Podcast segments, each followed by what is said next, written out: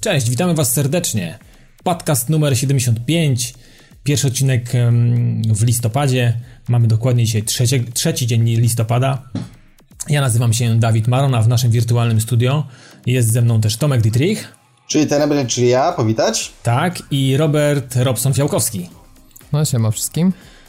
E, co by tu od razu, od razu powiedzieć na początek? E, tak jak mówiliśmy w zeszłym odcinku, zaczniemy taką, taki, taki mini projekt, taki cykl czterech odcinków. Tak myślimy, że to w czterech odcinkach nam się uda to ogarnąć i dzisiaj będzie to, to będzie ten początku, początku, początkujący, ten, ten pierwszy odcinek podsumowujący całą tą generację, całe te aż, ile mówiliśmy chłopaki, osiem lat, prawda? osiem lat, osiem tak. lat, osiem więc lat. Będzie, będzie, będzie, będzie sporo gadania, na pewno będzie sporo mm, do przeanalizowania, do przypomnienia sobie przede wszystkim i i przybliżenia tego wszystkiego i sobie, i, i wam przede wszystkim, bo jednak to jest szmat czasu, masę ciekawych, kluczowych wydarzeń dla całej tej branży, więc dzisiaj będzie taki główny odcinek i to, tym, tym zajmiemy się w temacie tygodnia. Zaczniemy tak naprawdę, będzie, będzie o sprzęcie dużo, będziemy mówili, jak to wyglądało przed, przed, przed premierą, jaki był hype i tak dalej, i tak dalej, ceny, z, z jakimi grami to się wszystko wiązało i tak dalej, więc myślę, że sobie tak dość, dość mocno to mówimy.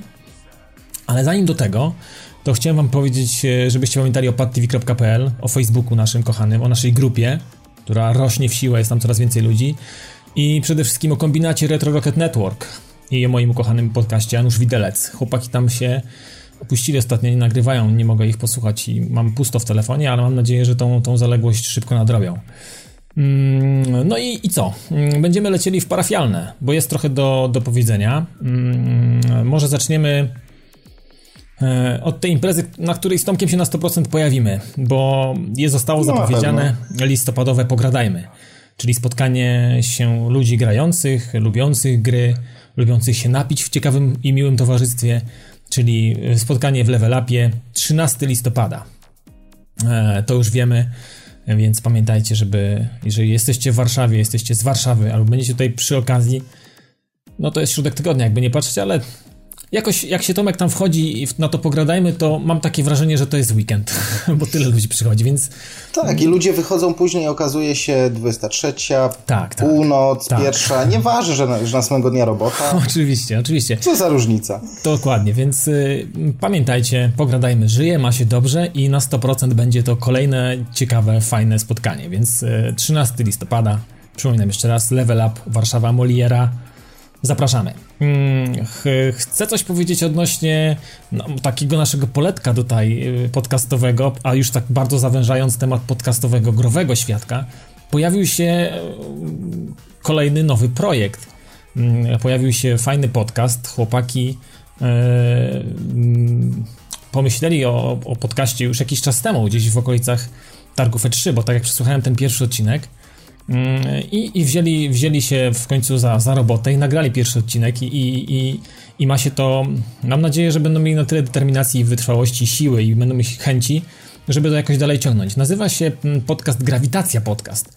Także tam jest trzech, jest trzech Ale gości. Przez V, tak? Bo przez V, przez V. Ten, że to nie jest z filmem związane. Tak, bo to chodzi bo o, o, o, wit, o Witę. Tam jest, tam jest Wita w środku i chodzi o to, że to coś z Witą miało mieć też wspólnego. Nie wiem, taka, jakaś taka dziwna geneza jest tego... tego Tego, tej nazwy, więc ale, ale polecam, jeżeli ktoś, ktoś chce przesłuchać, jak wyglądają początki ludzi i, i dopingować ich, widzi, przyglądać się zmianom, to, to polecam chłopaków z Grawitacja Podcast. Na razie są tylko na Facebooku, mają tam swoją grupę, trochę jakiś kanał na YouTubie, ale trzeba takich wspierać i, i, i pomagać. Także ja pomogłem kilka, kilka rzeczy, tam podpowiedziałem, jak mogłem chłopakom, mam nadzieję, że że to się wszystko będzie... Już rolę ambasadora spełniłeś. Tak, ja jako ambasador pod, podcastingu robię dobrą robotę i pomagam wszystkim bezinteresownie. Taki jestem dobry duszek, Kasperek. E, kolejna rzecz. Hmm, chcielibyśmy podsumować sondę za październik, bo niewątpliwie zakończyła się. E, było trochę głosów, bo sum, summa summarum było sześćdziesiąt pięć oddanych klików w tą sondę. Pytaliśmy was o to, skąd, skąd, dowiedzi, skąd czerpiecie informacje o grach. No i jakby tutaj nie spodziewałem się jakby innego innego układu, znaczy inne, podium. Podium wiedziałem, że będzie traktowało, będzie serwis, serwis o grach, czyli wszystkie różnego rodzaju portale, serwisy i miejsca, gdzie dużych redakcji, pewnie jakaś Poligamia, Niezgrani, nie wiem, gry w p l, pewnie, no jest kilka takich miejsc dużych, gdzie mm, pisze się dużo o grach, czy Gamezilla, o której myślę, że dzisiaj powiemy, bo chcemy... No coś... Eurogamer, to Eurogamer, ja prawda? No, no jest, jest, jest, jest, jest kilka takich dużych polskich miejsc w sieci i jakby nie patrzeć, osiemdziesiąt trzy procent osób, które zagłosowało w sądzie, wybrało te miejsca. Ku mojej uciesze, na drugim miejscu ludzie czerpią informacje z podcastów. czterdzieści pięć procent ankietowanych odpowiedziało w ten sposób. Tak, bo dawaliśmy możliwość chyba dwóch odpowiedzi, tak to było. Dlatego tak, jest tak, tak, tak. osiemdziesiąt trzy serwisy i czterdzieści pięć podcasty, nie? Tak. Ale wiesz co, to cię, to cię Dawidzie muszę zgasić niestety. Dlaczego? Zauważ, że sonda była gdzie? Na stronie, gdzie są podcasty. No ja tak... Trudno, żeby ludzie nie czerpali stąd informacji. Wiesz co, dlatego ja bym chciał taką sondę na przykład zobaczyć, sondę z takimi pytaniami no, no. i zobaczyć na jakimś serwisie typu Gamezilla, ewentualnie Poligamia. Jestem ciekawy, jak tam by wypadła taka sonda. Albo taką zupełnie, zupełnie niezależną. Albo taką zupełnie gdzie niezależną. Nie masz... Nie masz, wiesz, gdzie nie masz yy, wglądu w to, kim, kim ludzie są. To, tak, to, to tak. by było ciekawe, no to byłoby ciekawa to rzecz. Myślę, że mogłyby wyniki być zaskakujące. Kolejne pole to była prasa. I tylko dziewięć procent.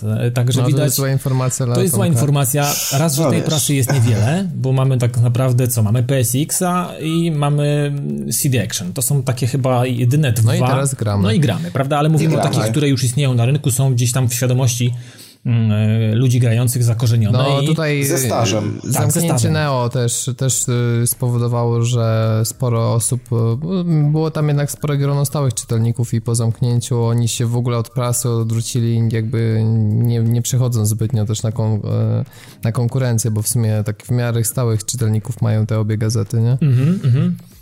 Zresztą no, ja mam, no, mam no. troszkę wrażenie, trochę mam wrażenie, że to y, dużo ludzi, jak tak czytam sobie po forach niektórych, y, czy, czyta te, te gazety bardziej już z y, sentymentu niż, y, niż dlatego, że tak naprawdę poszukują dokładnie tam, y, tylko tam informacji. Tak, y, takie odnoszę wrażenie, wiecie? No niemożliwe to jest, że... wiesz, no miesiąc i no, no. w internecie ile się pojawia rzeczy, no wyobraź sobie, a, no albo tak. przez dwa miesiące, więc no to... Masa to... rzeczy się zdeaktualizuje w tym czasie, prawda? To jest... Dokładnie, tylko tak jak mówisz, jakiś sentyment, ulubiony autor, styl pisania, jakieś tak. rubryki, klimat, tak. Klim, ludzie. Klimat, tak, klimat, tak, ludzie, tak. no. No i jakieś tam, dokładnie, wszystkim. jakieś tam e, takie pobudki czysto nostalgiczne, że wiadomo, zaczynało się od tej prasy, człowiek się przywiązuje do pewnych rzeczy, jest takim kolekcjonerem, ma wszystkie numery, prawda? Też jest dla niego jakiś tam element zbieractwa.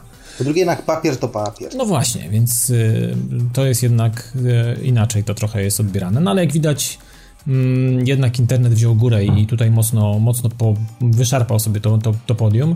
I kolejna, ostatnia już y, odpowiedź w tej sondzie to było, pytaliśmy o znajomych, Facebook i takie ewentualnie jakieś y, społecznościowe elementy. No tutaj tak samo y, dziewięć procent. Tak jak w przypadku prasy, więc czasami wiadomo, rozmawiamy z kimś czasami na temat jakich, tego, co się dzieje i, i to w gronie znajomych. Natomiast jest to jakiś tam mały procent i jakiś tam minimalny odsetek. No to... ja czasami, wiesz, jak wiem na przykład jaki kumpel ma gust i on mówi, że gra mu się niespecjalnie podoba, to często też się zastanowię dwa razy, bo, nie, no jasne, bo mniej więcej wiem, wiem, co nam się wspólnie podobało, albo co jemu, a mi nie, więc to też jest czasami ciekawe źródło informacji. Oczywiście, no jeżeli ma się, ma się takiego znajomego, z którym faktycznie kiedyś można było się, bo wymieniało się grami, wiem, ma się podobny gust, zna się tego człowieka, no to wiadomo, że jest w jakiś sposób opiniotwórczy i autorytatywny w, w głoszeniu swoich jakichś tam, nie wiem, osądów na temat jakiejś gry, prawda, więc to tak, tak, to, tak to też się często dzieje. Ja niestety nie mam takiego szczęścia i nie mam za bardzo z kim pogadać tak face to face codziennie chociażby albo co jakiś czas o grach, ale, ale mam was, no, spotykamy się podcast, co tydzień, no tak właśnie, właśnie więc to, to robi robotę i I to mi absolutnie na chwilę obecną wystarcza. Nie wiem, Tomku, coś chciałeś dorzucić jeszcze, bo tak ci, chyba, chyba tam ci przerwałem, czy nie? Nie, nie, nie. nie.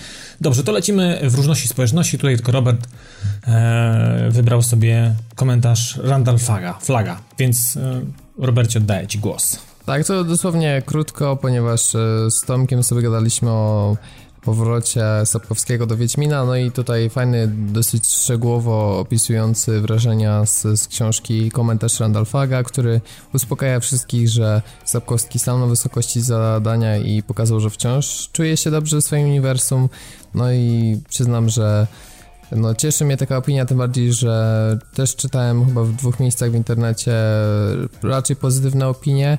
W związku z tym, no, w środę pozostaje mi tylko pójść do Empiku i się zaopatrzyć, bo no naprawdę chętnie, chętnie wrócę do tego świata po, po takiej przerwie, bo w sumie e, książki czytałem już, już bardzo dawno. Znaczy, może to nie jest tak jak wychodziły, bo ze dwa razy sobie wracałem do tego, ale nie wiem, z pięć sześć lat nie czytałem już Wiedźmina. Szczególnie saga, bo chyba do opowiadania to trzy cztery razy się wracało, bo to one zawsze potrafiły zainteresować. No i potem były gry, wiadomo, więc no jestem ciekawy, jak zderzenie tych dwóch klimatów, bo one minimalnie się od siebie różnią, jak, jak to wypadnie ostatecznie, ale chyba trzeba być dobrej myśli. Czyli można, bardzo... można stwierdzić, że Randall Flagg już przeży- jest, jest po lekturze. Tak, bo no zamówienie przedpremierowe już były dostarczone, wiesz, jak preordera okay, się złożyło, to okay. Chyba przed końcem października się dostawało książkę. No właśnie tak się cały czas zastanawiałem, dlaczego niektórzy ludzie już piszą, a ja tak czekam, kurczę, na tego szóstego. Mówię, czy to ja jestem jakiś głupi, czy co, że nie wiem, gdzie to dostać, czy... O co chodzi, nie? Czy magia preorderów. Taka sytuacja, a, jak widzisz, to mówią, nie? Hashtag, hashtag taka sytuacja.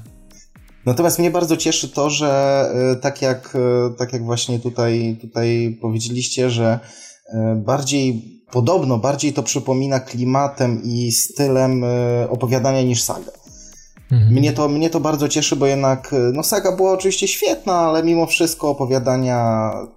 Opowiadania króla. Miały sobie tą magię, że za każdym razem jak się dane opowiadanie kończyło, to było taki mega zawód, że to już jest koniec tej historii. Tak, tak, tak, tak, tak, razem był ten, tak? Ta, ta, tak, i to, to on doskonale się bawił tym niedosytem, bo w, był niedosyt, ale od razu zaczynałeś czytać kolejne opowiadanie i znowu wsiąkałeś i znowu był koniec, więc no to takie, wiesz, żonglowanie emocjami i to właśnie chyba jest największa siła tego, że za każdym razem te historie, choć takie krótkie, ale no, naprawdę, no wsiąkał człowiek niesamowicie przez te No to tak jak, tak jak napisał Randall Flagg, chyba, chyba, chyba Randall Flagg to napisał, że e, pisarzy science fiction jest, jest wielu, tak, ale Sapkowski jest tylko jeden.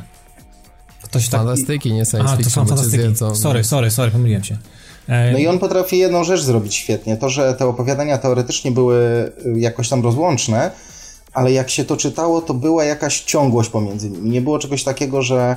No bo ja na przykład nie, zwykle nie lubię czytać książek, gdzie jest tych opowiadań, nie wiem, zbiór i wszystkie są o czymś innym, bo to jest, no, no takie nowelki, no to nie bardzo, niekoniecznie. Ale tutaj czułem, że jakby idzie to do jakiegoś, do jakiegoś finału. I to, to było tak, fajne. To budowało też puzli i w końcu ostatecznie się... Tak, tak, właśnie o to chodzi. No tutaj mamy jednak, wiesz, jedno opowiadanie takie rozbudowane, no bo to jednak książka czterysta stron, więc... No to jest to... Taki, taki miks pomiędzy, prawda, bo mieliśmy już krótsze opowiadania, sagę, która się ciągnęła pięć tomów i teraz e, po prostu jednotomowe, duże opowiadanie. No ja myślę, że... wrócimy do tematu, nie? Jak, jak przeczytamy. Za tydzień. Już myślę, no ja że, myślę, że my na pewno zdążymy. Przetrawię. Nie, okay. Słuchaj, ja to, pewnie, ja to pewnie łyknę w jeden, dwa wieczory, więc... O matko, ja coś czuję, bo że będzie to, tak łykałem tak poprzednie, więc... Okej, okay, więc... okay. No to w takim razie, tak jak słyszycie, chłopaki... Za tydzień możecie na to liczyć. Przegryzą się przez, przez, przez te czterysta stronic, tak? Tam ma być czterysta stron, czy trzysta? Jakoś tak. czterysta czterdzieści. No, także jest. Będą się musieli przez to przewiercić. Ale jak słyszycie, są chętni i są gotowi, więc można, można, można liczyć na coś za tydzień. I konkretnego o, o tym, czy faktycznie Sapkowski jest w kondycji tak wysokiej, jak, jak tutaj wszyscy, wszyscy o tym mówią. Dobra, to teraz to mięso, które już zapowiedziałem na początku, czyli temat tygodnia i koniec generacji i początki, jak to wyglądało. Ja tylko chcę powiedzieć jedną rzecz, że no ci, co nas słuchają od jakiegoś czasu albo znają już nas jakiś czas, wiedzą, że jeżeli chodzi o konsolę, to ja trafiłem na do tego ogródka, wpadłem dopiero pod koniec dwa tysiące dziewiątego roku, więc początek konsoli, w ogóle obecnej generacji jest mi, no może nie aż obcy, ale no, traktowałem go z przymrużeniem oka i nie interesowałem się tym specjalnie, więc, więc tutaj, tutaj będę na pewno się przysłuchiwał temu co, temu, co powie Robert. Bo, bo Robert jakby zna ten... Ja ten, też ten... nie jestem od początku, ja kupiłem Xboxa w, bodajże w czerwcu chyba albo w lipcu dwa tysiące siódmego roku. No tak, ale, ale to jednak... No sześć lat jakby nie patrzeć. No to też jest kawał, kawał czasu. Także myślę, że ten początek na temat konsoli PlayStation trzy, bo jakby jestem posiadaczem tej konsoli, będę, będę trochę polecę z faktów, z tego co mi się udało z internetu, a myślę, że jak już będziemy mówili o takich konkretnych rzeczach, które w jakiś sposób były już namacalne i mogłem przetestować je organoleptycznie, będę mógł się wtedy już jakby tak otwarcie podzielić doświadczeniami, tak no mówię, organoleptycznie przed, prze, przetestowanych przeze mnie i zobaczymy, tak, a, jak to wyjdzie. A, a Tomek będzie takim neutralnym obserwatorem, tak, no, nie można powiedzieć, że jest fanboyem którejś z platform, bo, bo żadnego tak naprawdę nie interesuje. Nie, no jest fanboyem pecetów. Posiadam... Posiadam peceta i tyle mi na razie wystarczy. I ważne, wszystko cóż, sobie no cóż. emuluję, wiesz, wszystko, wszystko, wszystko sobie upgrade'uję, P C Master Race, tak? Tak jest. No nie aż taki master, no bez przesady, panowie. Ale, ale grasz na pececie i to aż... jest kluczowa maszyna do, do rozrywki. Bez wielkiego fanboystwa, ale... Jasne. Jakby nie było nie też, tak.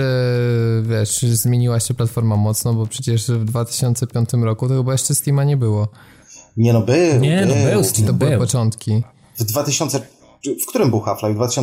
Half-Life dwa, dwa tysiące piąty czy czwarty? Chyba czwarty. Chyba czwarty. Ale teraz mam nadzieję, że mnie nie zjedzą, bo strzelam, wiesz. A to można zaraz zweryfikować, poczekajcie. No. Tak, no ale to dobrze, no to był Steam, ale w tak wczesnej fazie swego rozwoju, że Ta. tam cyfra dystrybucja jeszcze, wiesz, to bardziej ludzie Chłopaki, po prostu Chłopaki, szesnastego listopada dwa tysiące czwartego. No, to dwa tysiące czwarty. Przy okazji Half-Life'a po prostu wszyscy mieli tego Steama, ale, ale żeby tam coś kupować, to niekoniecznie. To było jako mieli, taka... bo musieli. No, no tak, było na, wymagane, była, była silna integracja. No, ale o, o P C to jeszcze dobrze sobie dobrze, kiedyś tam jeszcze powiemy. Będzie czas, jeszcze dobrze, będzie czas. No ale tak właśnie, pytanie też do was, no bo wszyscy w sumie byliśmy trochę też pececiarzami, ponieważ ja akurat grałem sporo na PlayStation dwa, ale no była to, choć super konsola, to dla mnie jeszcze na tyle niewystarczająca w pewnych gatunkach gier, że jednak tego peceta też miałem. I jakby grałem równolegle, mniej więcej tym dwa tysiące czwarty piąty rok, to i na P C i PlayStation dwa. Mhm. Natomiast pytanie, czy jakby wtedy zatwardziali pececiarze w ogóle obiło wam się uszy, że wychodzą nowe konsole, czy jakoś, nie wiem, śledziliście informacje na ten temat, czy, czy w ogóle wtedy tak się branżą nie interesowaliście, że było to dla was obojętne? Tomek, wiesz co, dla... jedziesz. Wiesz co, dla mnie...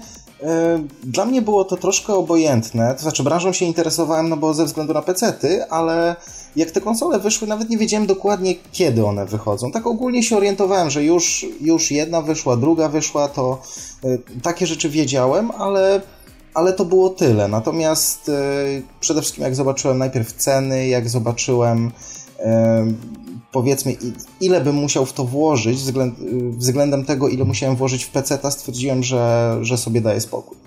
No i tak już zostało, tak już zostało. No właśnie, ja jeszcze pamiętam, że taką ważną kwestią, o której dzisiaj już się nie mówi, to było to, że e, oprócz samych konsol, tam jeszcze sobie o cenach i tak dalej, to wszystko przypomnimy, ale tak, tak mi się przypomniało jako taka dygresja, że zawsze był ten argument, że no w sumie do tej konsoli to warto byłoby też wymienić telewizor, bo przecież w dwa tysiące czwartym piątym roku no jeszcze się leciało szeroko na, na kineskopach. I na kineskopach. Do, dopiero, wiesz, telewizory, nie wiem, H D Ready, najpierw chodziły potem Full H D, no to zaczynały się, wiesz, tam zaczęły sobie od piętnastu do czternastu tysięcy złotych, powoli no zaczęły zaczęć w dół. No. No i to było wielokrotność ceny konsoli, tak? Dzisiaj możemy sobie kupić nawet jakiś taki, wiesz, w miarę porządny telewizor, powiedzmy za no mniej więcej równowartość konsoli, czyli cała inwestycja, nie wiem, w takie PlayStation cztery z T V-kiem może nam się tam, nie wiem, lekko ponad trzy tysiące, mhm. e, trzy i pół powiedzmy, natomiast w tamtym okresie, no to już na przykład chcąc kupić w dwa tysiące piątym roku Xboxa i do tego telewizor H D, no to to już były naprawdę grube, grube tysiące złotych, mniej więcej inwestycja porównywalna z pecetem i dobrym monitorem. Nie no, zgadza się, zgadza się. Ja to powiem wam, że P S X bardzo mocno tutaj znałem tą platformę, byłem w posiadaniu wielokrotnie, raz byłem, raz nie byłem, potem znowu kupowałem, potem odświeżyłem tą, kupowałem, kupiłem tą odświeżoną wersję, więc samo istnienie konsol było mi jak najbardziej znane, nie? Natomiast PlayStation dwa ominął mnie absolutnie Całkowicie. Nawet nie interesowałem się tym, co nam wychodzi. W przypadku PlayStation trzy było tak, że już miałem świadomość istnienia tego. Gdzieś tam potem pojawiły się, nie wiem, gry typu Guitar Hero i w ogóle to był taki, taki, taki element, który zwrócił uwagę mocno, na, na, na, żeby się zainteresować tym tematem. No ale jak już...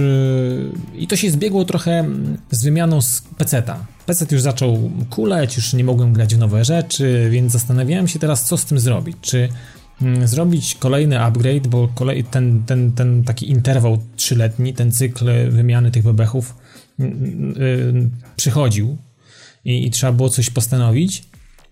No i stwierdziłem, że, że może zobaczyć, jak co się dzieje na tych konsolach i tak dalej. Jak zobaczyłem sobie, że sporo rzeczy, które jednak są na pececie, też się pojawiają, no to tak myślałem w tym pod, pod, na początku, jesienią dwa tysiące dziewięć, że może by coś, coś tutaj zrobić z tym, że może by jednak tą, tą, tą PlayStation trzy się zainteresować i, i, i wybra- w ogóle zainteresować jakąkolwiek konsolą, czy to Xbox, czy, czy, czy, czy PlayStation. No jak, z, z jakich powodów wybrałem taką, a nie inną, to myślę, że powiemy później. Natomiast w dwa tysiące dziewiątym roku pod koniec okazało się, że pojawiło się Uncharted dwa i to był taki kamień do ogródka, który w jakiś sposób zainteresował mnie na tyle mocno, że po, pododawałem sobie pewne jakieś rzeczy, jakieś tutaj, wiecie, jakąś analizę sobie zrobiłem, co, dlaczego, co będzie mi dla mnie lepsze, co będzie dla mnie gorsze.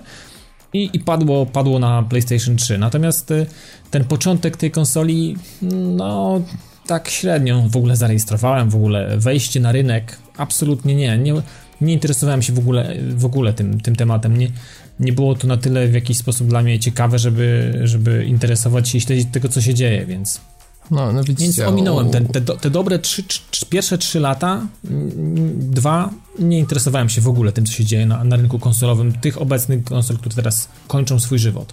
Mhm. Ale wiesz co, tutaj w ogóle jest też taka sprawa, że na początku przecież na PlayStation było, z tego co pamiętam, dość mało gier, bo e, tak m, warto, nie wiem, żebym, może wspomnę, że miałem e, przez jakieś dwa miesiące PlayStation trzy. Mhm. Ale to było na zasadzie takiej, że akurat była kwestia kupienia napędu Blu-ray. No i okazało się, że PlayStation trzy było tańsze niż cała reszta. No i wyszło na to, że rodzinnie, że tak powiem, zakupiliśmy PlayStation trzy, tylko że jak chciałem kupować jakieś gry... To bida. Przejrzałem, przejrzałem, bida totalna. Mhm. Bo większość tych gier, które były na PlayStation trzy, były albo na pececie i wolałem je mieć na pececie, albo... nie wiem, w ogóle mnie nie interesowały, albo były jakieś, nie wiem, jakieś totalne dziwactwa dla mnie przynajmniej, które stwierdziłem, że nie, nie, nie, nie, nie moja bajka. Nie, no powiem ci, jak ja patrzę na tą listę gier startowych od, na PlayStation trzy, no to yy, już wiem, dlaczego nie zainteresowałem się w ogóle tematem. Nie ma tam no nic dla mnie, co bym był w stanie, wiesz, położyć łapę i powiedzieć, jaki to jest wypas, nie? Tak, no, z tak, Xboxem tak. Też było podobnie. Teraz w sumie te konsole mają i tak chyba lepszy launch niż, niż jakiekolwiek konsole wcześniej, bo PlayStation dwa, która jest tak gloryfikowana i była, no co by nie mówić, też rewelacyjną konsolą, to też start miała mocno średni i to chyba już tak jest, że no specyfika konsol jest taka, że finalizuje się ten sprzęt przedpremierowo, no i nie, nie jest w stanie żadna firma przekonać tyle studiów, musiałoby być po prostu strasznie opóźniony start, a to im się nikomu nie opłaca. Kwestia też y, od wyprodukowania odpowiedniej liczby egzemplarzy, no i po prostu no twórcy bardzo często wypływają takie, wiecie, no sportówki, gry od E A to chyba zawsze są jako tytuły startowe. No wiadomo, to jest jakieś takie taśmociągi jak Assassiny teraz, czy N F S-y się muszą pojawić. N B A, N H L, wszystkie, tak. Robert, a powiedz mi tak z ciekawości, czy Oblivion czasami nie był jednym ze startowych y, tytułów był. na trzysta sześćdziesiąt? Oblivion miał być, ale został opóźniony. Został opóźniony. I, i on był zapowiadany jako taki launch window i chyba potem to się trochę obsunęło. Tak samo, Fear był opóźniony, Tom Clancy, Rainbow Six, Vegas, też było wszystko, dużo było rzeczy opóźnionych. No właśnie, ale jeszcze zanim bo... o tym, ten chciałem jeszcze no. powiedzieć, bo tak gadaliśmy, jak to każdy się hypował, to ja powiem wam, że byłem mega zajarany Next Genami, mimo że miałem peceta. No raz, że nie było jakieś super mocne i, i po prostu to też była sprawa, że wtedy na pececie miałem trochę byłem podjarany gatunkiem M M O i sobie najpierw grałem w World of Warcraft, potem w Guild Wars i gry konsolowe miały być dla mnie takim powrotem do takiego rdzennego typu gameplayów. No trochę mi się już zaczęły nudzić te M M O, a jakoś te konsole miały takie, takie typowo gry, można powiedzieć, oldschoolowe. No i plus aspekt tego, że Forza dwa, jako fan gier samochodowych, praktycznie już od trzeciego roku życia gram w gry samochodowe, więc no dla mnie to jest zawsze po prostu, wiesz, jeden z głównych atutów w ogóle, wiesz, jeśli chodzi o granie, dlaczego się zainteresowałem graniem, to mhm. między innymi dla gier wyścigowych. No i prasa tutaj odegrała dużą rolę, dlatego że przed kupnem PlayStation dwa zacząłem sobie kupować P S X Extreme, no i tak się wciągnąłem w taki klimat, no wiadomo, wtedy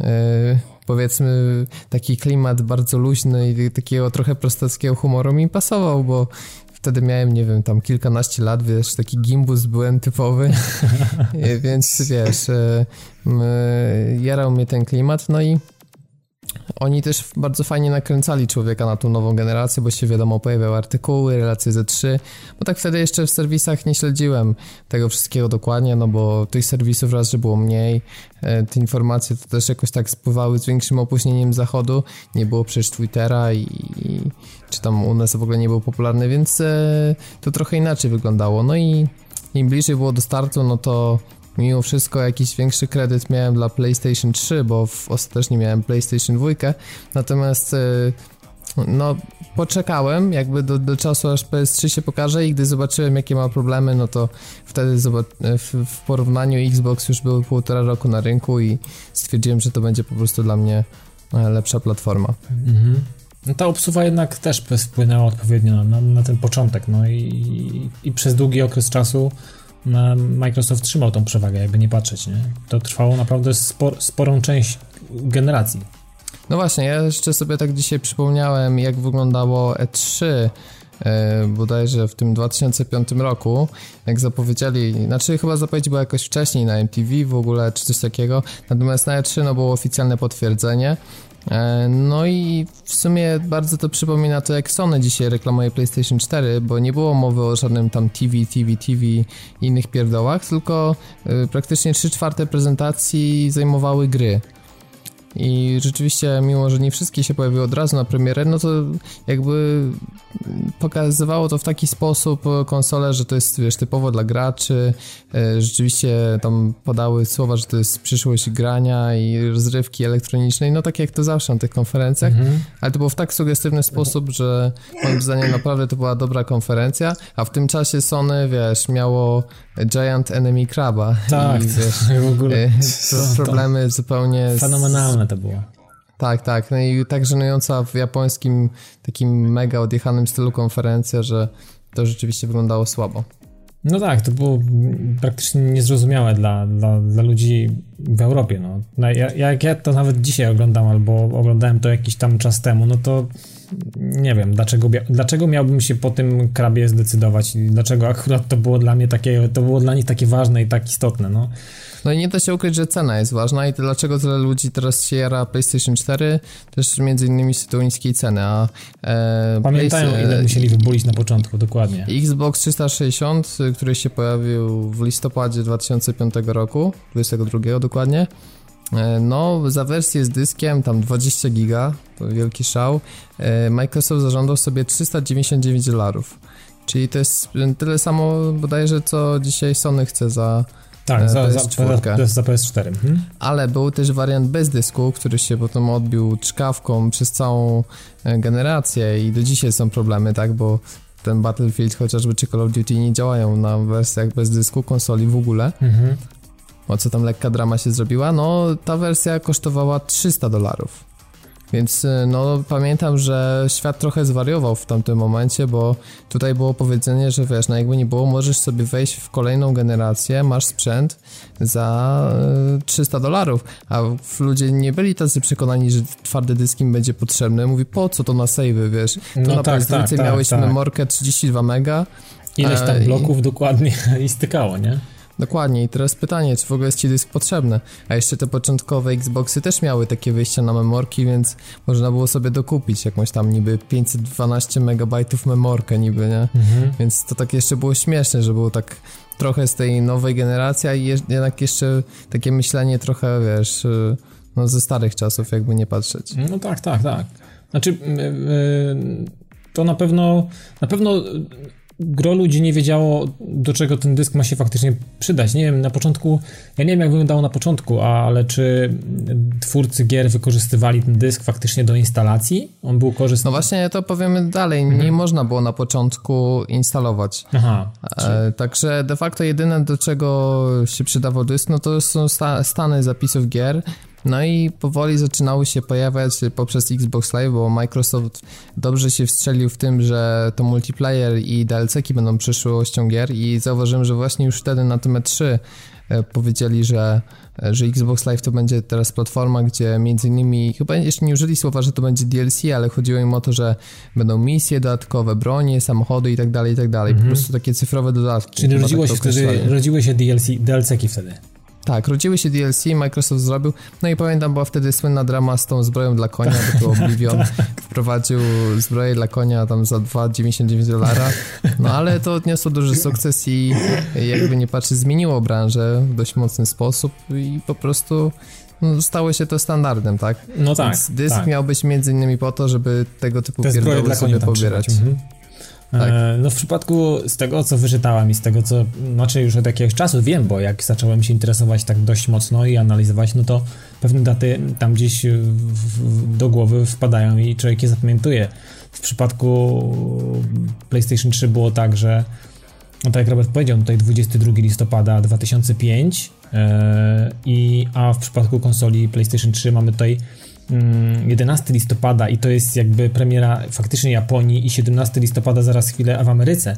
W Polsce to się zadziało dopiero pół roku dalej, więc mówimy o marcu dwa tysiące siódmego. No, w Europie też, w Europie dopiero tak, marzec. Tak, nie? Tak, że Polska, Europa, w ogóle cały ten tutaj kontynent to jest dopiero marzec dwa tysiące siódmego, więc to jest naprawdę półtora roku, jeżeli chodzi o Europę, no, półtora roku w plecy, no, w przypadku tak, tych, no, tych w Europie rok. Chyba było tylko obserwować, że w grudniu, także Microsoft był w stanie zrobić premierę na całym świecie do końca roku, z tym, że były problemy z produkcją, to właśnie dosłownie zaraz do tego przejdę, tylko najpierw jeszcze, że e, udało im się sprzedać około półtora miliona konsol do końca roku. To tak a propos, jak będziemy sobie teraz porównywać, jak ten, jak radzi sobie PlayStation cztery i Xbox One, mhm. no to właśnie wtedy to było odrębione raczej jako sukces. No ja myślę, w zasadzie że to będzie udało im inaczej. Się produkować, bo był taki hype, że pamiętam, że na eBayu zostały wystawione konsole za grube tysiące dolarów i ludzie i tak kupowali. No przede wszystkim Amerykanie, oni zwariowali na punkcie Xboxa trzysta sześćdziesiąt. Tak, takie szale... tak, było takie szaleństwo? Było szaleństwo na premierę, był naprawdę szał. W Europie to, Europa zawsze była trochę Sony, więc to trochę jeszcze takie było wyczekiwanie na ruch w Sony w postaci PlayStation trzy, natomiast no w Stanach to po prostu ludzie biegli do sklepów i wiesz, dziki szał, nie? Słuchaj, bo nigdy, nigdy się, nie wiem, może wiecie, nigdy się natomiast nie zastanawiałem, nie szukałem jakby odpowiedzi na to pytanie. Wiadomo, z czego wynikała tak mocna obsuwa? Jak, na czym polegał problem Sony tutaj i w ogóle, czy oni, nie wiem, czy zga- zgapili się, czy nie ogarnęli rynku tak na... Tak... Sony miało z tym celem, z tego co pamiętam, problem. A, to chodziło o ten układ, tak, który tam zaprojektowali, tak? To był, to był, to był jakiś problem, z tego wynikało, o, no, tak? Ogólnie mieli problemy z, z jakby samą konstrukcją i też z optymalizacją tych kosztów, bo e, no, Sony się porwało na bardzo przyszłościową technologię i, e, I za to, Xbox nie? też był sprzedawany z ogromną stratą, chyba tam kilkuset dolarów, a, a Sony to prawie drugie tyle musiało jeszcze dokładać, co na konsoli, mimo że pięćset dziewięćdziesiąt dziewięć dolarów jest takie słynne i po prostu opadły gag. Ręce. Tak, tak. Tak, także wydaje mi się, że oni próbowali, wiesz, jeszcze jakoś obniżyć te koszty, no bo Blu-ray to była zupełnie nowa technologia i strasznie, ale to strasznie podbijała cenę. Oni jeszcze wpakowali w, w kilkaset milionów do spółki z chyba I B M-em chyba i jeszcze kimś tam na opracowanie tego chipu S E L, także mm-hmm. no generalnie to jest taki problem, jak teraz Microsoft zrobił. Słyszałem fajną opinię o tym, że różnica między P S cztery a Xboxem jest taka, że Microsoft stara się swoją marketingową wizję wszystkim narzucić, a PlayStation bardziej się stara dostosować do oczekiwań graczy i deweloperów. I wiesz, i tutaj mamy stronę Microsoftu, że oni na siłę teraz chcą wdrażać wszystkim chmurę, wymyślili sobie to rozwiązanie z tym E S ramem. Generalnie wygląda na to, że starają się wszystkich przekonać do swojej wizji, ale no, nie, nie są wszyscy przekonani, a PlayStation bardziej tak w prosty sposób pro, proponuje to, co chce zrobić. No i wydaje mi się, że odwrotna sytuacja była w przypadku właśnie Xboxa trzysta sześćdziesiąt, który no, był prostszy w programowaniu. Microsoft wykorzystywał, że to jest architektura, no to co prawda to było PowerPC, ale no bliższa jednak pecetowi, tam były pewne biblioteki, chyba DirectX normalnie obsługiwany. No mhm. a Sony... Jakiś zmodyfikowany bodajże był, z tego co pamiętam. Tak, tak, zmodyfikowany. Chyba jakaś zmodyfikowana wersja. Tak, ale jakby Microsoft podkreślał to, że to jest bli- dosyć bliskie P C i że powinno się łatwo na to programować. No a Sony poszło, wiesz, w totalny odpał i generalnie strasznie dziwna rzecz.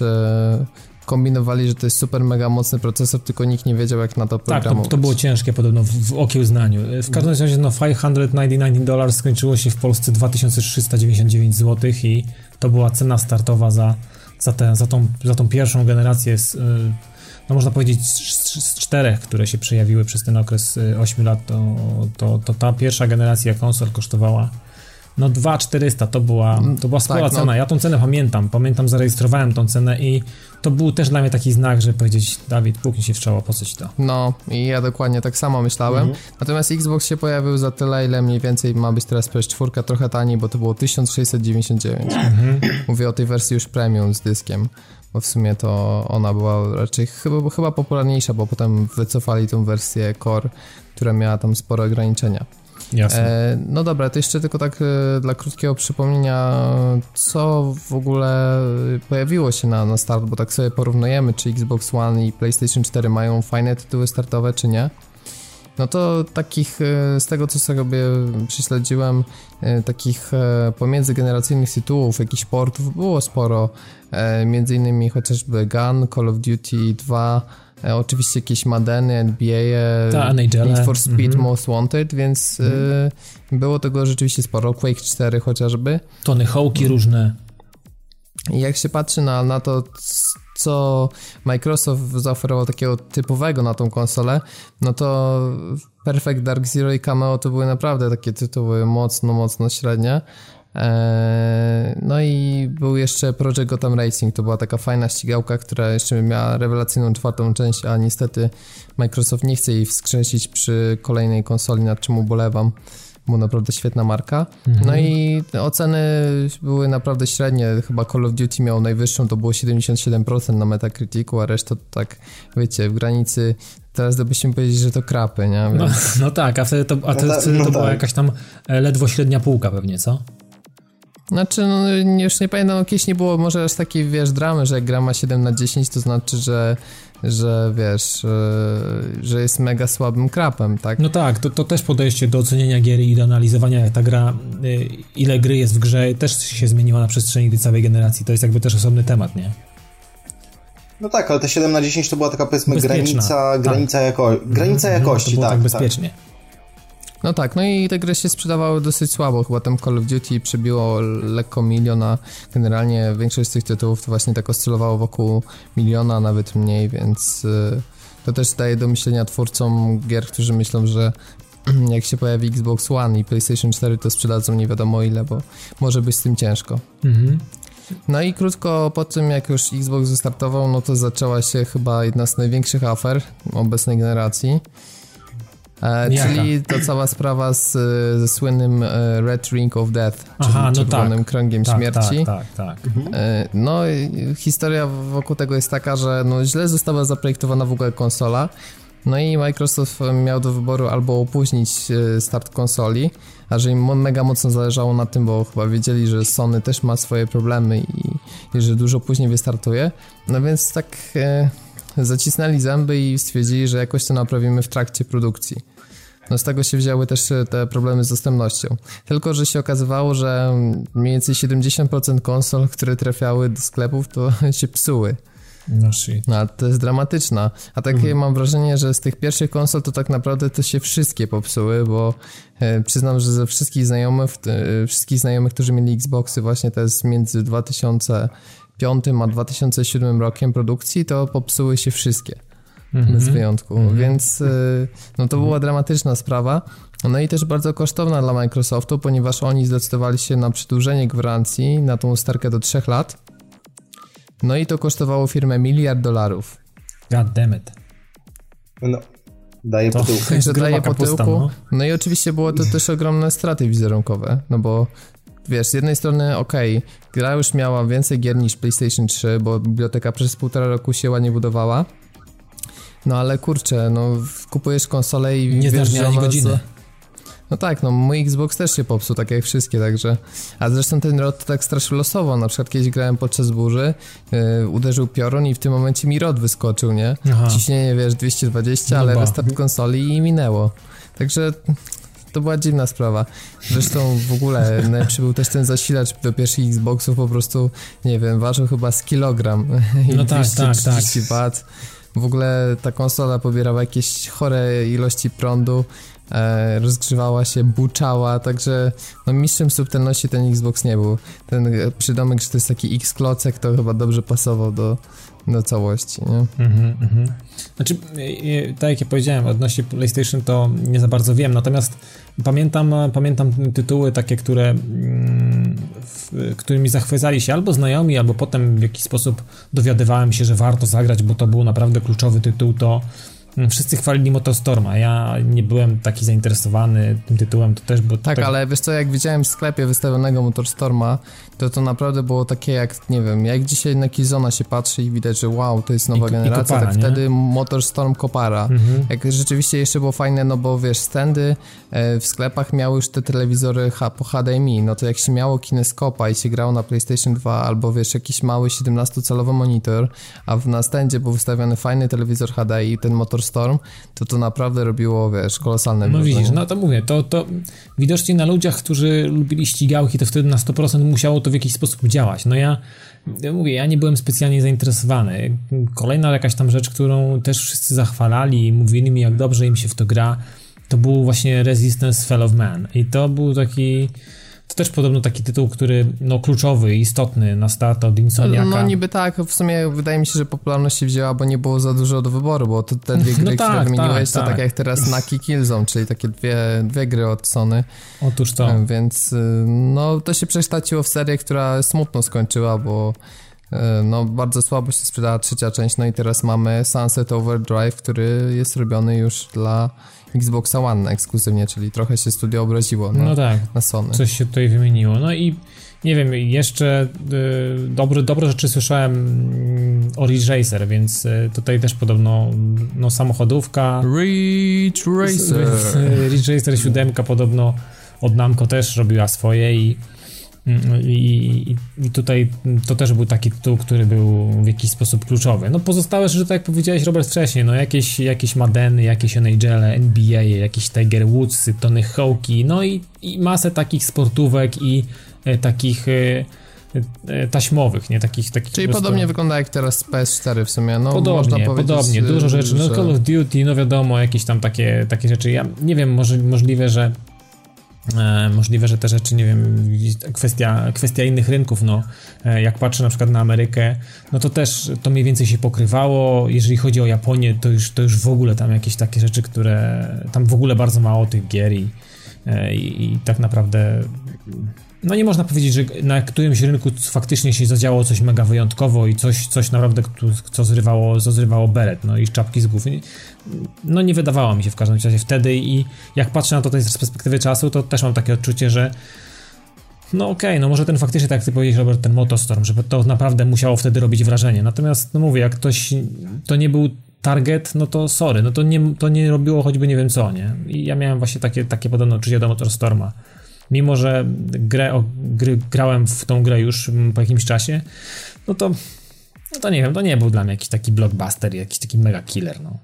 No jeszcze dla, samym killerem to też był gamepad do Xboxa trzysta sześćdziesiąt, bo wiesz, przechodziło się też z ery kabelków w PlayStation dwa i no pad, no powiedzmy, no tak, wydało tak. się wygodne na tamte czasy, ale wiesz, teraz technologia radiowa, tu sobie bezprzewodowo, on był cięższy, więc fajnie leżał w dłoniach. Do dzisiaj jest mhm. uznawany za jednego z najlepszych padów w historii, no i w tamtym czasie to rzeczywiście też robiło mega, mega wrażenie i to też jak miałem gdzieś tam przyjemność na jakimś standzie właśnie dorwać pada, to też jakby patrząc pod kątem gier wyścigowych, to to była przepaść w porównaniu. Ja sporo grałem w Gran Turismo cztery, naprawdę prawie że setki godzin na, na PlayStation dwa, no i jak zobaczymy, jak się gra w Forzę przy użyciu pada do Xboxa, no to wiesz, te, te triggery, które tak fajnie umożliwiają ci kontrolę, no to naprawdę robiło robotę, także mhm. też różnica ogromna i widać było zmianę generacji. Powiedz Tomek, ty w ogóle, jeżeli grasz na pececie, mhm. używasz w ogóle pada? Tak, tak. Używasz padem w ogóle? Wiesz, to często. Często. często. I używasz pada od trzysta sześćdziesiąt pewnie, co? Tak, tak. Przez jakiś czas miałem y, od Logitecha pada, mhm. ale stwierdziłem, że, że czas zmienić i fakt faktem. Nic wyg- Jeśli chodzi o pada, to nic wygodniejszego od trzysta sześćdziesiąt no, nie miałem. Myślę, że tutaj w, w tym, w tym, z, tym jest, z tym się y- będziemy wszyscy zgadzać. Ja też mam wrażenie, zawsze, zawsze było tak, że jeżeli chodziłem do kogoś albo coś pograć, albo gdzieś tam mm, miałem styczność z tymi padami, jeszcze przed, przed, tą, przed, tą, przed tą chwilą, przed tym czasem, gdzie zostałem szczęśliwym posiadaczem PlayStation trzy, no to zawsze miałem takie wrażenie, że ten pad od trzysta sześćdziesiąt jest zaprojektowany idealnie dla człowieka. Po prostu on czyta jakiś kod D N A i po prostu pasuje w łapę i idealnie się po prostu, to, to jest... Tak, tak, on tak prawie, że się tak. zanurza w to, prostu, to jest coś, co teraz mocno intuicyjne mówią... jest to. To, co mówią teraz gracze, którzy grają na DualShocku cztery, że wreszcie DualShock też taki jest, że tak naturalnie wpada w ręce. No, ja wiem, że są osoby, którym pasuje DualShock trzy, okej, niech wam pasuje, ale moim zdaniem to jest tak, że to wy musieliście się przyzwyczaić do pada, a nie tak, że on naturalnie do was pasował, więc pewnie tak. To już kwestia przyzwyczajenia po prostu. Pewnie tak, no zresztą ja mam dosyć długie paluchy i to jest tak, że pad, DualShock trzy wydaje mi się małym padem bardzo, on mi ginie w tych rękach gdzieś, on jest po prostu taki... No, jest za lekki jest. Trochę też. Znaczy waga mi nie przeszkadza akurat, ale, ale fakt faktem, że, że, jest, że jest małym padem i generalnie ja muszę się dosyć mocno gimnastykować i wyginać te paluchy, żeby coś tam nimi zrobić. W padzie przy trzysta sześćdziesiąt ja go po prostu brałem go i wiesz, to był na zasadzie takiego trzymania czegoś konkretnego, na zasadzie jakiegoś trzymania takiego konkretnego kamienia oburącz, nie? To był taki, to był taka, taka zupełnie inna bryła jest, nie? A Sony miało niezłą aferę z padem, bo przecież pojawił się najpierw Six Axis, a nie DualShock, ponieważ zostały wycięte wibracje z powodu konfliktu prawnego z firmą Immersion bodajże, która miała prawa do tych silniczków w padach wibracyjnych. Tak, one, one są dwa, po prawej i po lewej stronie. Mhm. Tak, no i Sony ściemniało, że wibracje nie są nikomu potrzebne, że tu zmieniamy, że to jest nowa generacja i po co nam po co. No i pamiętam, że posypał się ostry hejt na to i A? posypali głowę popiołem, zapłacili kilkadziesiąt milionów dolarów i potem powi- pojawiła się... Za silniczki? E, e, duo, tak, za silniczki, dokładnie, no bo to było za złamanie patentów, wiesz. No ja, nie, nie, rozumiem, rozumiem, że takie rzeczy to... To nie jest nigdy lekka kara i to nie jest y, nigdy łagodne podejście. Microsoft i Nintendo tak notabene też zapłacili. Aha. Tylko, że po prostu Sony się sądziło. Stwierdziło, że, że nie narusza patentów. Była sprawa mhm. sądowa, którą przegrali tak, i musieli zapłacić jeszcze więcej niż, niż pozostali. Jasne, jasne. Więc... Swoją drogą, wiecie co, właśnie sobie porównuję, e, bo te oba pady mam i no nie ma porównania, jeśli chodzi o trzysta sześćdziesiąt, na przykład właśnie tego logitechowego. Znaczy na korzyść dla trzysta sześćdziesiąt, tak? Tak, oczywiście. Po prostu zupełnie inne trzymanie, trzymanie no właśnie, pada. To, ja, Bardzo ja, fajnie, ja mam to że samo DualShock się poprawił tak mocno, bo, bo by ciężko by mi było się w kierunku P S cztery jakoś przenieść, gdyby to, to zostało niezmienione. No ale jeszcze wracając do tego Xboxa, też yy, mówimy, że tam zmienia się trochę hardware, bo z czasem się pojawiła wersja z H D M I, dyski były powiększane i tak dalej, i tak dalej. Mhm. Natomiast yy, też to, co było kluczowe dla tej mijającej generacji, to software. I Microsoft w dwa tysiące ósmym roku w listopadzie, czyli w sumie trzy lata po, po premierze, wprowadził coś, co się nazywało wtedy New Xbox Experience I oni wtedy zmienili taki interfejs, który opierał się na takich zakładkach bocznych i który był taki trochę dziecinny, ale powiedzmy no nie najgorszy jak na tamte czasy, i wprowadzili rzeczywiście coś zupełnie nowego. Jeszcze to nie były takie kafle, bo nie mieli pewnie pomysłu jeszcze na Windowsa osiem, ale to były takie fajne zakładki w trójwymiarze, ten cały interfejs był super dopieszczony, mega fajnie wyglądał. I totalnie zmienił sposób użytkowania konsoli, ale po pierwsze też wprowadził m.in. instalację gier na dysku, mhm. czyli to, co już jest w sumie teraz standardem. Norma standardowa, dokładnie. Myślę, że wiele osób nie pamięta, że w ogóle kiedyś tego nie było na Xboxie. Po drugie wprowadził ten cross-game chat na osiem osób, czyli te grupy Xbox Live. No to jest super rzecz. Super rzecz, chociaż ograniczona tylko dla Golda, więc tutaj właśnie... No tak, no tak, to się... No wiadomo, coś za coś, no. E, dokładnie, więc no i zaczęły się też pojawiać chyba bodajże już aplikacje wtedy, czy ogól, kolejne update'y zrobiły w tym kierunku, że widać było nie, już nie tylko jako konsola do gier, ale też jako centrum multimedialne. No ale jeszcze z, z tym instalowaniem gier na dysku, no to pamiętam, że był spory ból, bo jak się miało tą wersję dwudziestogigową, to bodajże tylko dwanaście gigabajtów było e, dla potrzeby twoje zarezerwowane, resztę system zajmował i tam Aha. po prostu rzeczy, które nie, możesz, nie mogłeś ruszyć. No i wiesz, jak masz płytę D V D, która tam zajmuje powiedzmy siedem osiem gigabajtów, no to mając do dyspozycji dwanaście, no to nie trudno policzyć, że zainstalować mogłeś jedną grę, no dwie, jeśli powiedzmy druga nie wykorzystywała całości płyty. No zgadza się. Jeszcze trochę mniej zajmowały. No więc to był dramat i żonglowanie tego, wiesz, jakieś kasowanie dodatków. Wtedy, wiesz, niby z jednej strony Microsoft zrobił wszystkim dobrze, można powiedzieć, bo wreszcie można było w komfortowej ciszy względnej jakoś sobie pograć. Natomiast... Yy...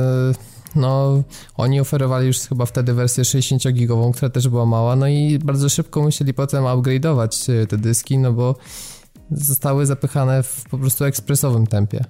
Mhm. Także coś za coś, nie? To oczywiście jest opcjonalne, ale jak już jedną grę zainstalowałeś, to ja tak miałem w sumie, że jak już jedną grę zainstalowałem, to już shootem wszystkie zainstalowałem, po prostu no, nie szło grać bez tego. Nawet G T A teraz mam zainstalowane jedną płytę na pendrive, jedną na dysku, żeby po prostu w ciszy grać, bo No tak, nie dało się. Tak, tak.